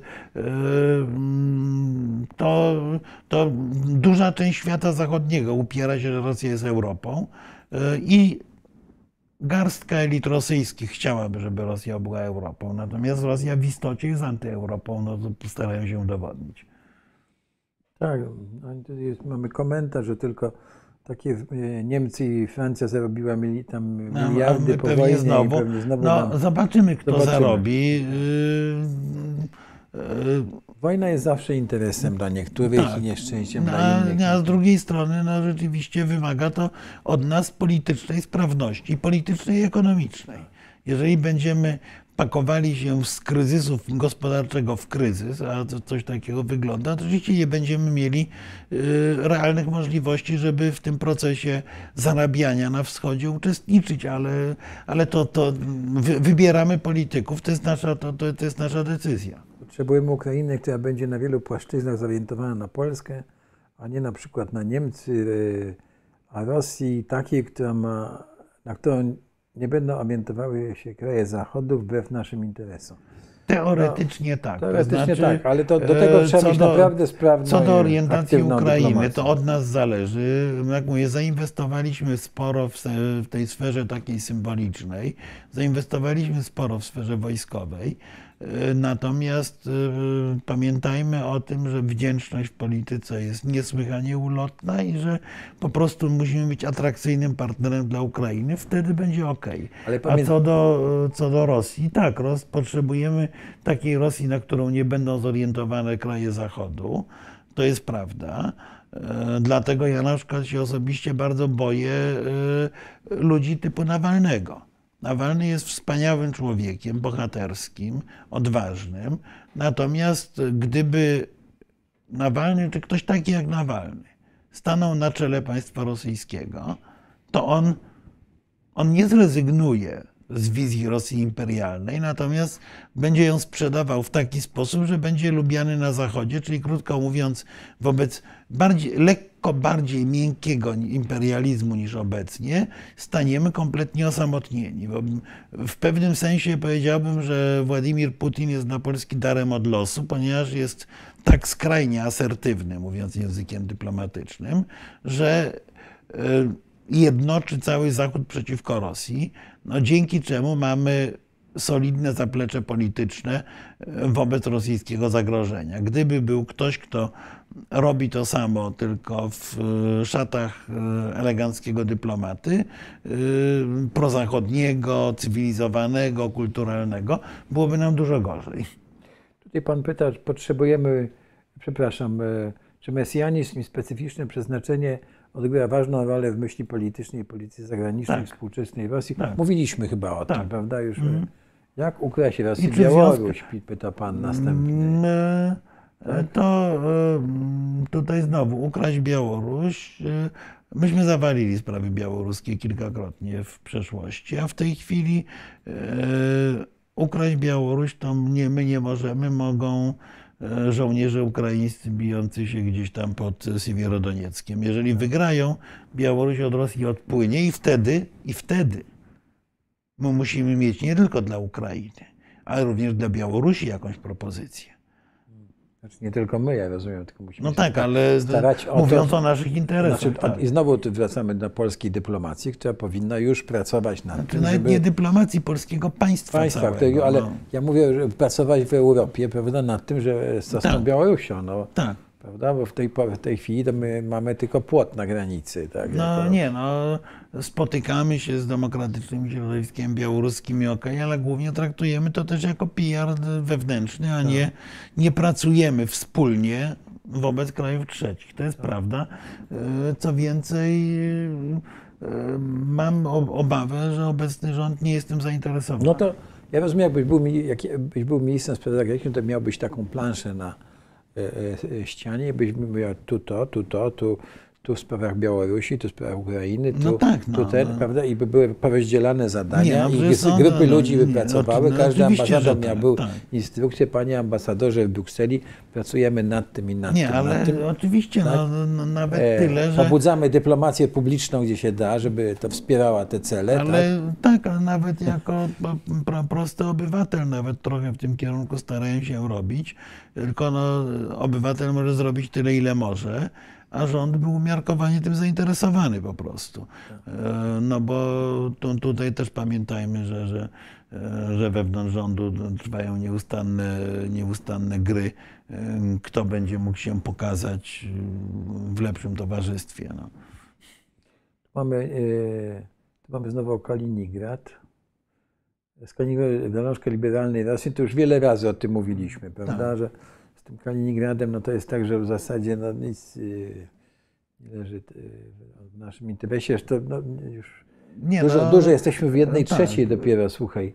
Czyli za 30 lat Polska będzie istniała. No, dobre no to jest dobre pytanie. Tak. Miejmy nadzieję, że tak. Miejmy nadzieję, że tak. Czy Rosja e, e, jakby Rosja nie była już nacjonalistyczna, no, co to jest komentarz. na propozycję rozbiorów Ukrainy, tak. którą usłyszał w Moskwie. E, jak na nią zareagowali pańscy motodawcy? Ja odpowiedziałem e, bardzo prosto, że wydaje mi się, że to jest bardzo przedwczesne mówienie na, te, na, ten temat. Mocodawcy też zareagowali w ten sposób, że po prostu no, nie podejmujemy tematu, uważając, że to jest propozycja na pograniczu prowokacji, no bo jakby mieliśmy pełne mieliśmy pełne przekonanie o tym, że kluczem dla nas, to pamiętajmy, że to początek lat 90. to jest apogeum wpływów y, myśli Giedroycia, wpływów Zbigniewa Brzezińskiego, którzy bardzo jasno mówili, że ta Ukraina jest elementem absolutnie kluczowym, chroniącym polską niepodległość. Wobec tego w ogóle podjęcie takiej rozmowy, nie potraktowanie tego jako prowokacji. pół żartu, pół prowokacji, y, byłoby, byłoby błędem. Więc moja odpowiedź była taka, że nie ma tematu. No. Tak, a e, Węgrzy e, trochę kupili. No. No ale, Rację, mówię, tak, ale problem jest y, taki, że Węgrzy Tak, budowali swoje myślenie polityczne na rewizjonizmie. Myśmy z kolei budowali swoje myślenie polityczne na utwierdzeniu. Zresztą być może na przykład było to wynikiem tego, że na samym początku e, III Rzeczpospolitej e, myśmy musieli rzeczywiście zabiegać o utwierdzenie niepodległości, o potwierdzenie naszej granicy zachodniej i tak dalej. I Jakby mieliśmy e, na własnej skórze czuliśmy, jak obawa o trwałość granic e, jest paraliżująca dla e, prowadzenia polityki. Wobec tego staraliśmy się nie robić niczego, absolutnie niczego wobec naszych partnerów ze wschodu, żeby takie obawy żywili. To nam się y, y, na szczęście udało. Co prawda jakieś zadęcia pozostały, bo ciągle jeszcze myślimy o tym, że y, w Trójmorzu to my musimy być głównym państwem, albo musimy być przekaźnikiem, albo coś, albo coś, co, co nasi sąsiedzi nie bardzo lubią. Ale to jest na inno ten. Czy rewizjonizm terytorialny, te, terytoriocentryczne podejście Rosji do stosunków y, między- nie okaże się dla niej samobójcze? Wydaje się, o tym Daj Boże. mówiliśmy. Daj Boże. Daj Boże, tak. Panie Marku, pyta pani Katarzyna Zielińska. Kilka miesięcy temu wspomniał pan, że Rosja Tak. może dążyć do chłonięcia Białorusi. Czy obecna wojna Tak. może skutkować czymś takim? Znaczy zwy, zwycięstwo Rosji oznacza prawdopodobnie również chłonięcie Białorusi. To prawda. E, Bo to by oznaczało po prostu sukces, nawet w miarę ograniczony sukces Rosji, nie, nawet nie stuprocentowe zagarnięcie Ukrainy. Oznaczałoby tyle, że realizuje się w plan Putina budowy Wielkiej Rosji i wtedy już do kompletu dołącza się gubernie białoruskie i mamy, e, i mamy tą nową Rosję zbudowaną. Tutaj pan Andrzej, a wróćmy jeszcze do tego pytania. Czy sądzisz, jakby się e, Łukaszenka dołączył do tej wojny, e, to by Mm. było dla niego dobrze, czy... Byłby znienawidzony kompletnie, ponieważ Białorusini jednej rzeczy nie tolerują, czyli wojny. Dla, dla Ja Białorusi doświadczonej w II wojnie światowej wojna jest w złem absolutnym. To ja pamiętam, że takim głównym, e, głównym argumentem za niepodległością Białorusi w początku lat 90., kiedy było referendum, to było stwierdzenie, że jeżeli się nie odłączymy od Rosji, to naszych chłopców wyślą do Czeczenii. Poza dyskusją. To wojna jest złem. Chcemy pokoju i spokoju. No to, to, to, to piękne sformułowanie o e, Tadeusza Konwickiego, Białoruś, Dobroruś, Białoruś, która nikogo nigdy nie napadła, jest, jest w dużym stopniu prawdziwe. Więc e, dla Łukaszenka nie jest idiotą i zdawał sobie sprawę, że dla niego byłoby to działanie e, praktycznie samobójcze. Andrzej Kołowski zwraca nam pyta, py, uwagę, że źle postawione by było pytanie początkowe. Właściwie było postawić pytanie, jak Polska powinna traktować swoich sąsiadów, żeby mieć przyjazne z nimi stosunki i korzystnie obustronnie, y, korzystną obustronnie współpracę No, po, gospodarczą. po, powiedziałbym, panie Andrzeju, no ja powiedziałbym, że to jest tak elementem dyplomacji, natomiast, e, natomiast e, e, zadanie, które pan stawia, szczególnie w odniesieniu do Rosji, to jest e, mniej więcej sugestia taka, że ktoś sobie siedzi w zoo przed klatką z tygrysem e, i e, postanowiłem otworzyć, pogłaskać go i przekonać, że najlepiej, że zdecydowanie najzdrowszym posiłkiem jest sałata. Kłopot, m, k- kłopot z Rosją polega na tym, że myśmy wielokrotnie występowali z różnymi inicjatywami właśnie, żeby e, to była obustronnie korzystna współpraca gospodarcza, a zderzaliśmy się z nieustannie e, powtarzanymi różnego rodzaju żądaniami o charakterze politycznym, terytorialnym i tak dalej, i tak ze strony Rosji z postawą agresywną. No więc e, mm, ryzyko przyjaznej rozmowy z tygrysem o zaletach jedzenia sałaty jest dość duże. Stąd Stąd to moje pytanie, e, jakiej Rosji Polacy potrzebują, ponieważ ta Rosja, która jest w tej chwili, po pierwsze ulega głębokiej przemianie po tej wojnie, a po drugie ta Rosja od bardzo dawna z bardzo niewielkimi przerwami w swojej historii, kilkuletnimi,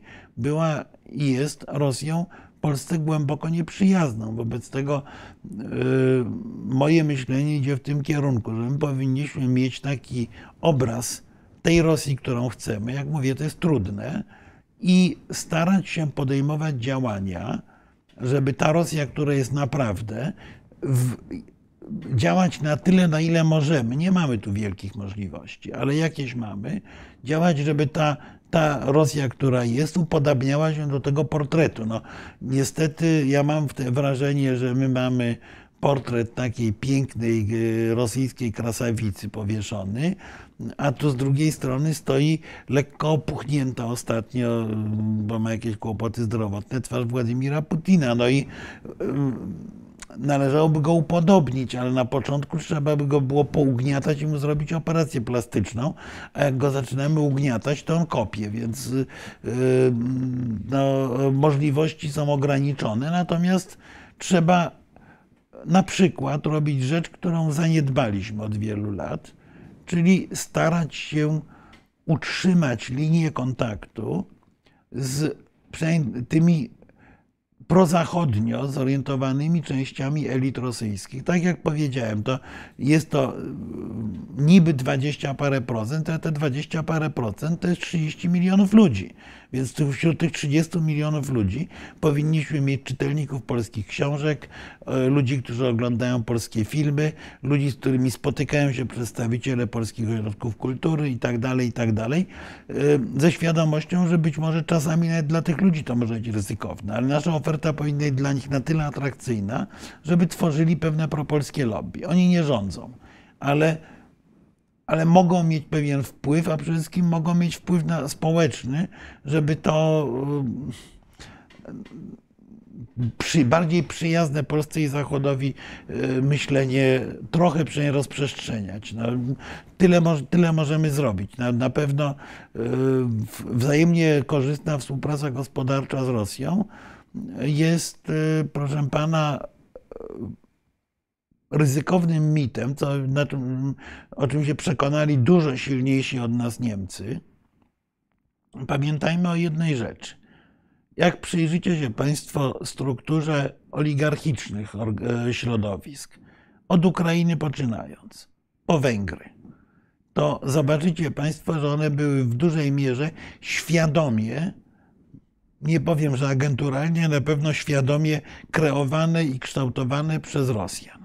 E, również z polskiej praktyki myśmy na szczęście to bardzo szybko przecięli.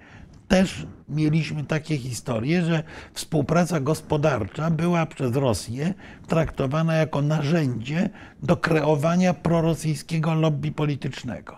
Hodowano sobie w cudzysłowie ludzi, którzy mieli przywileje w handlu z Rosją, bądź otrzymywali jakieś monopole na konkretne rzeczy, i ci ludzie potem stanowili lobby prorosyjskie.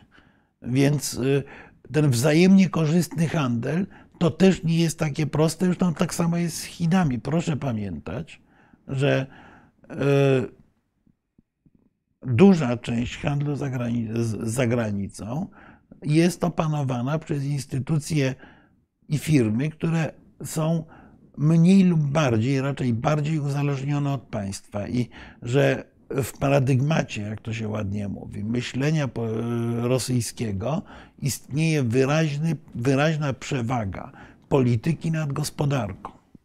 To są bajki, że Rosjanie robią różne rzeczy, żeby zarobić. Owszem, też, ale jeżeli mają interes polityczny, to zrezygnują z zarobku.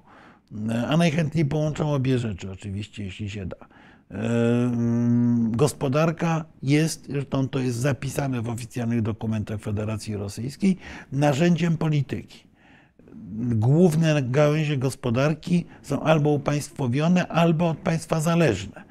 Gazprom teoretycznie jest spółką akcyjną, no ale chyba nikt nie ma wątpliwości, że w istocie jest narzędziem państwa rosyjskiego, a takich Gazpromów i Gazpromiczków jest y, setki w, w Rosji dużego rozmiaru i służą one po, między innymi do korumpowania elit y, w świecie zachodnim. Więc z tą współpracą bardzo ostrożnie. E, Marku, mamy jeszcze chyba jedno albo dwa pytania i musimy chyba kończyć, bo e, dwie, dwie, ale dwie ja- ja godziny. widzę, że Podoba mi się, nie, muszę to pytać, podoba mi się twój ezopowy język o tym, e, o tej sałata, wiesz, i tego tygrysa zaprosić, żeby jadł sałatę, Napra- naprawdę. E, tak samo i te portrety też fajne. Słuchaj, to jest pytanie o Chiny. Jaka jest szansa pobudzenia nacjonalizmu Chin i, i odebranych ziem e, z XIX wieku Chinom przez Rosję? Rozumiem, że chodzi o to, Tak. że Chiny e, E, chciały znaczy, odebrać te ziemię. tak, Wznowienia no Chiny mają z lat pewne- 60. pomiędzy Tak. Chinami. Chiny mają pewne ambicje terytorialne skierowane wobec Rosji, tylko Chiny działają według nieco innego modelu. Jako Chiny mają długą pamięć i długą perspektywę.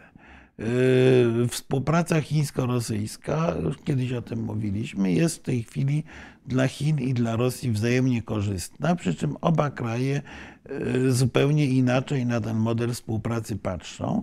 Niewątpliwie w tym tandemie Chiny są yy, partnerem silniejszym, ważniejszym. Wobec tego Chińczycy uważają, że mogą poczekać 20 lat yy, i to jabłko im samo spadnie do koszyka. Nie liczmy na konflikt chińsko-rosyjski, bo Rosja jest w tej chwili Chinom potrzebna. Yy, Chiny Rosji jeszcze bardziej, bo bez Chin Rosja w ogóle by, gospodarka rosyjska by umarła w tej chwili, objęta embargiem. Natomiast dla e, Chińczyków Rosja jest potrzebna jako mocarstwo atomowe, które istnieje yy, na zasadzie takiej reasekuracji wobec konfliktu ze Stanami Zjednoczonymi, że Amerykanie muszą się liczyć z rosyjskim arsenałem atomowym, jeżeli by chcieli użyć broni nuklearnej przeciwko Chinom. Do, do tego jest Chinom politycznie potrzebna Rosja. E, A oprócz tego, no, krok po kroku Rosję wykupują, e, co zresztą sami, sami Rosjanie mają świadomość. W ubiegłym roku były przecież e, w Rosji masowe demonstracje przeciwko wyprzedawaniu Chińczykom drewna z e, syberyjskich lasów na przykład, bo, bo na skalę absolutnie Zresztą my gigantyczną. też wyprzedajemy nasze drewno Tak. masowo do Chin. No tak, ale w porównaniu z tym, co tną Rosjanie, to to jest po prostu tyle.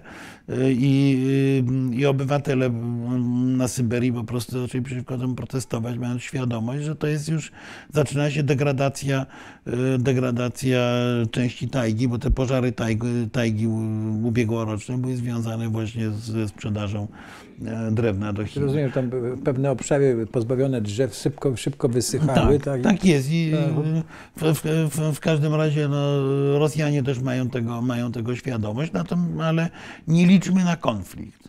Obie strony są zainteresowane w tym, żeby te relacje były dobre. E, Amerykanie starają się zmusić ich, Chińczyków do opowiedzenia się po jednej ze stron, ale Chiny będą lawirowały tak, żeby utrzymać dobre relacje z Rosją, a z drugiej strony nie, nie, stać, nie stać się jej wojennym sojusznikiem, bo to im się nie opłaci.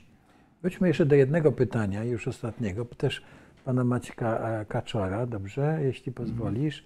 Czy, ono dotyczy te, naszego tematu, czy zbliżenie Polski i państw ULB nie kieruje nas na kurs kolizyjny z Niemcami i państwami Starej Unii?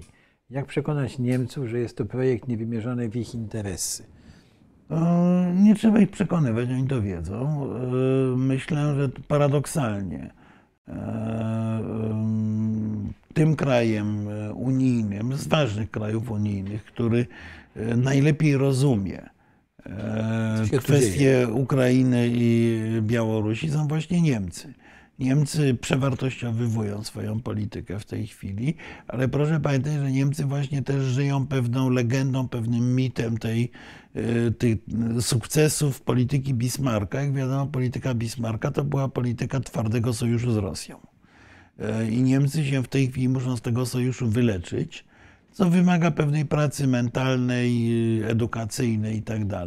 Wydaje się, że w tym kierunku idzie myślenie niemieckie. E, W każdym razie, jeżeli kto, któryś z dużych krajów europejskich rozumie e, ważność e, kwestii ULB, to są to, to, to jeżeli ktoś w ogóle rozumie, to Niemcy. Więc ja nie uważam, że nas to wprowadzi na kurs kolizyjny, natomiast oczywiście wymagać to będzie od nas, będzie od nas pewnej, powiedziałbym, dyplomatycznej finezji w dialogu z Niemcami, e, żeby e, żeby pozyskać ich wsparcie, a jednocześnie, żeby, żeby nie, znowu metafora, nie zjedli naszego ciastka, czyli żeby nie, nie próbowali nas wypchnąć w całości z, z tego obszaru, bo mo, mogą próbować.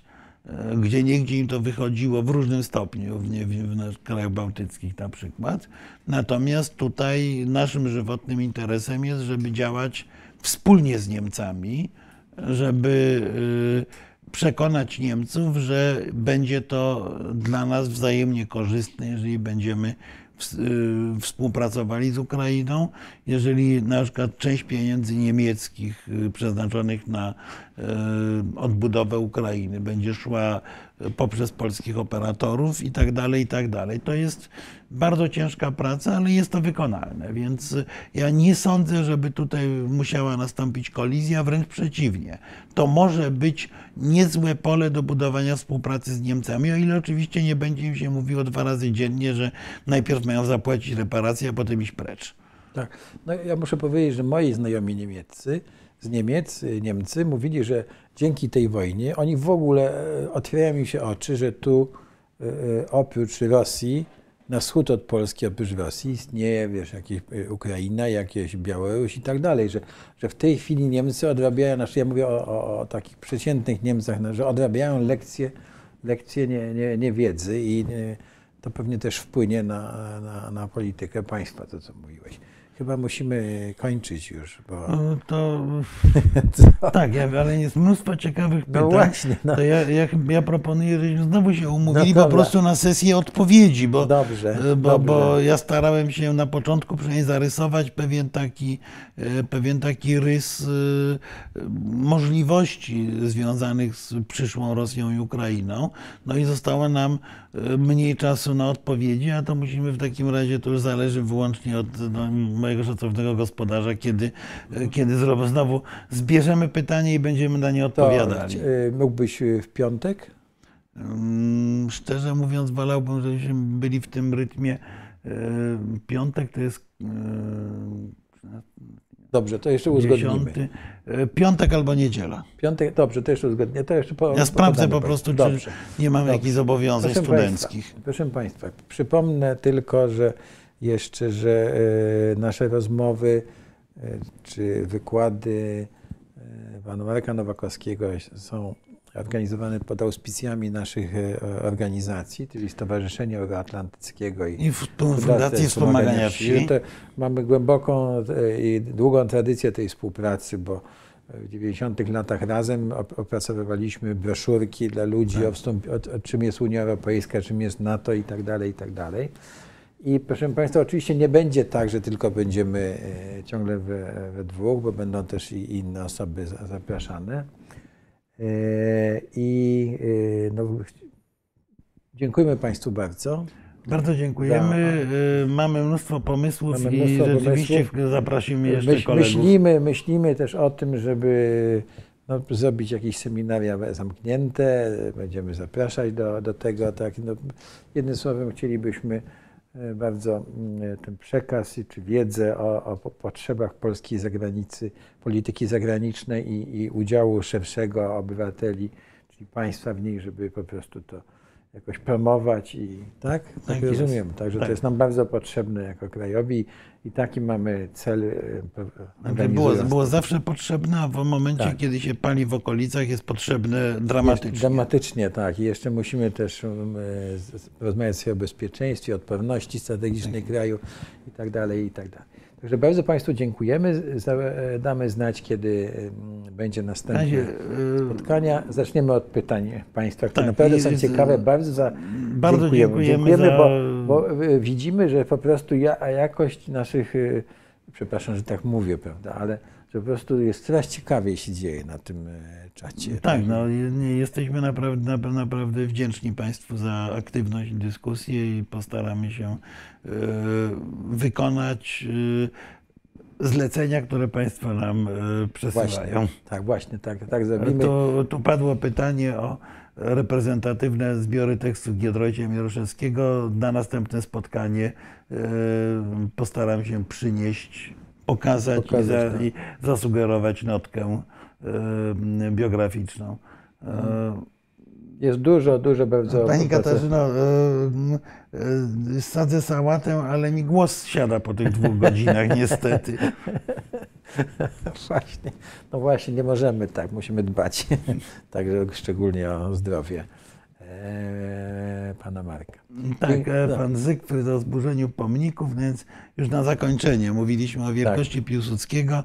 Jest taka notatka e, Bogusława Miedzińskiego z rozmowy Mhm. z Piłsudskim, gdzie Piłsudski miał mu podobno powiedzieć, że jego marzeniem jest e, zdobycie Moskwy i e, umieszczenie na murze Kremla wielkiego napisu «Здесь запрещается говорить по-русски».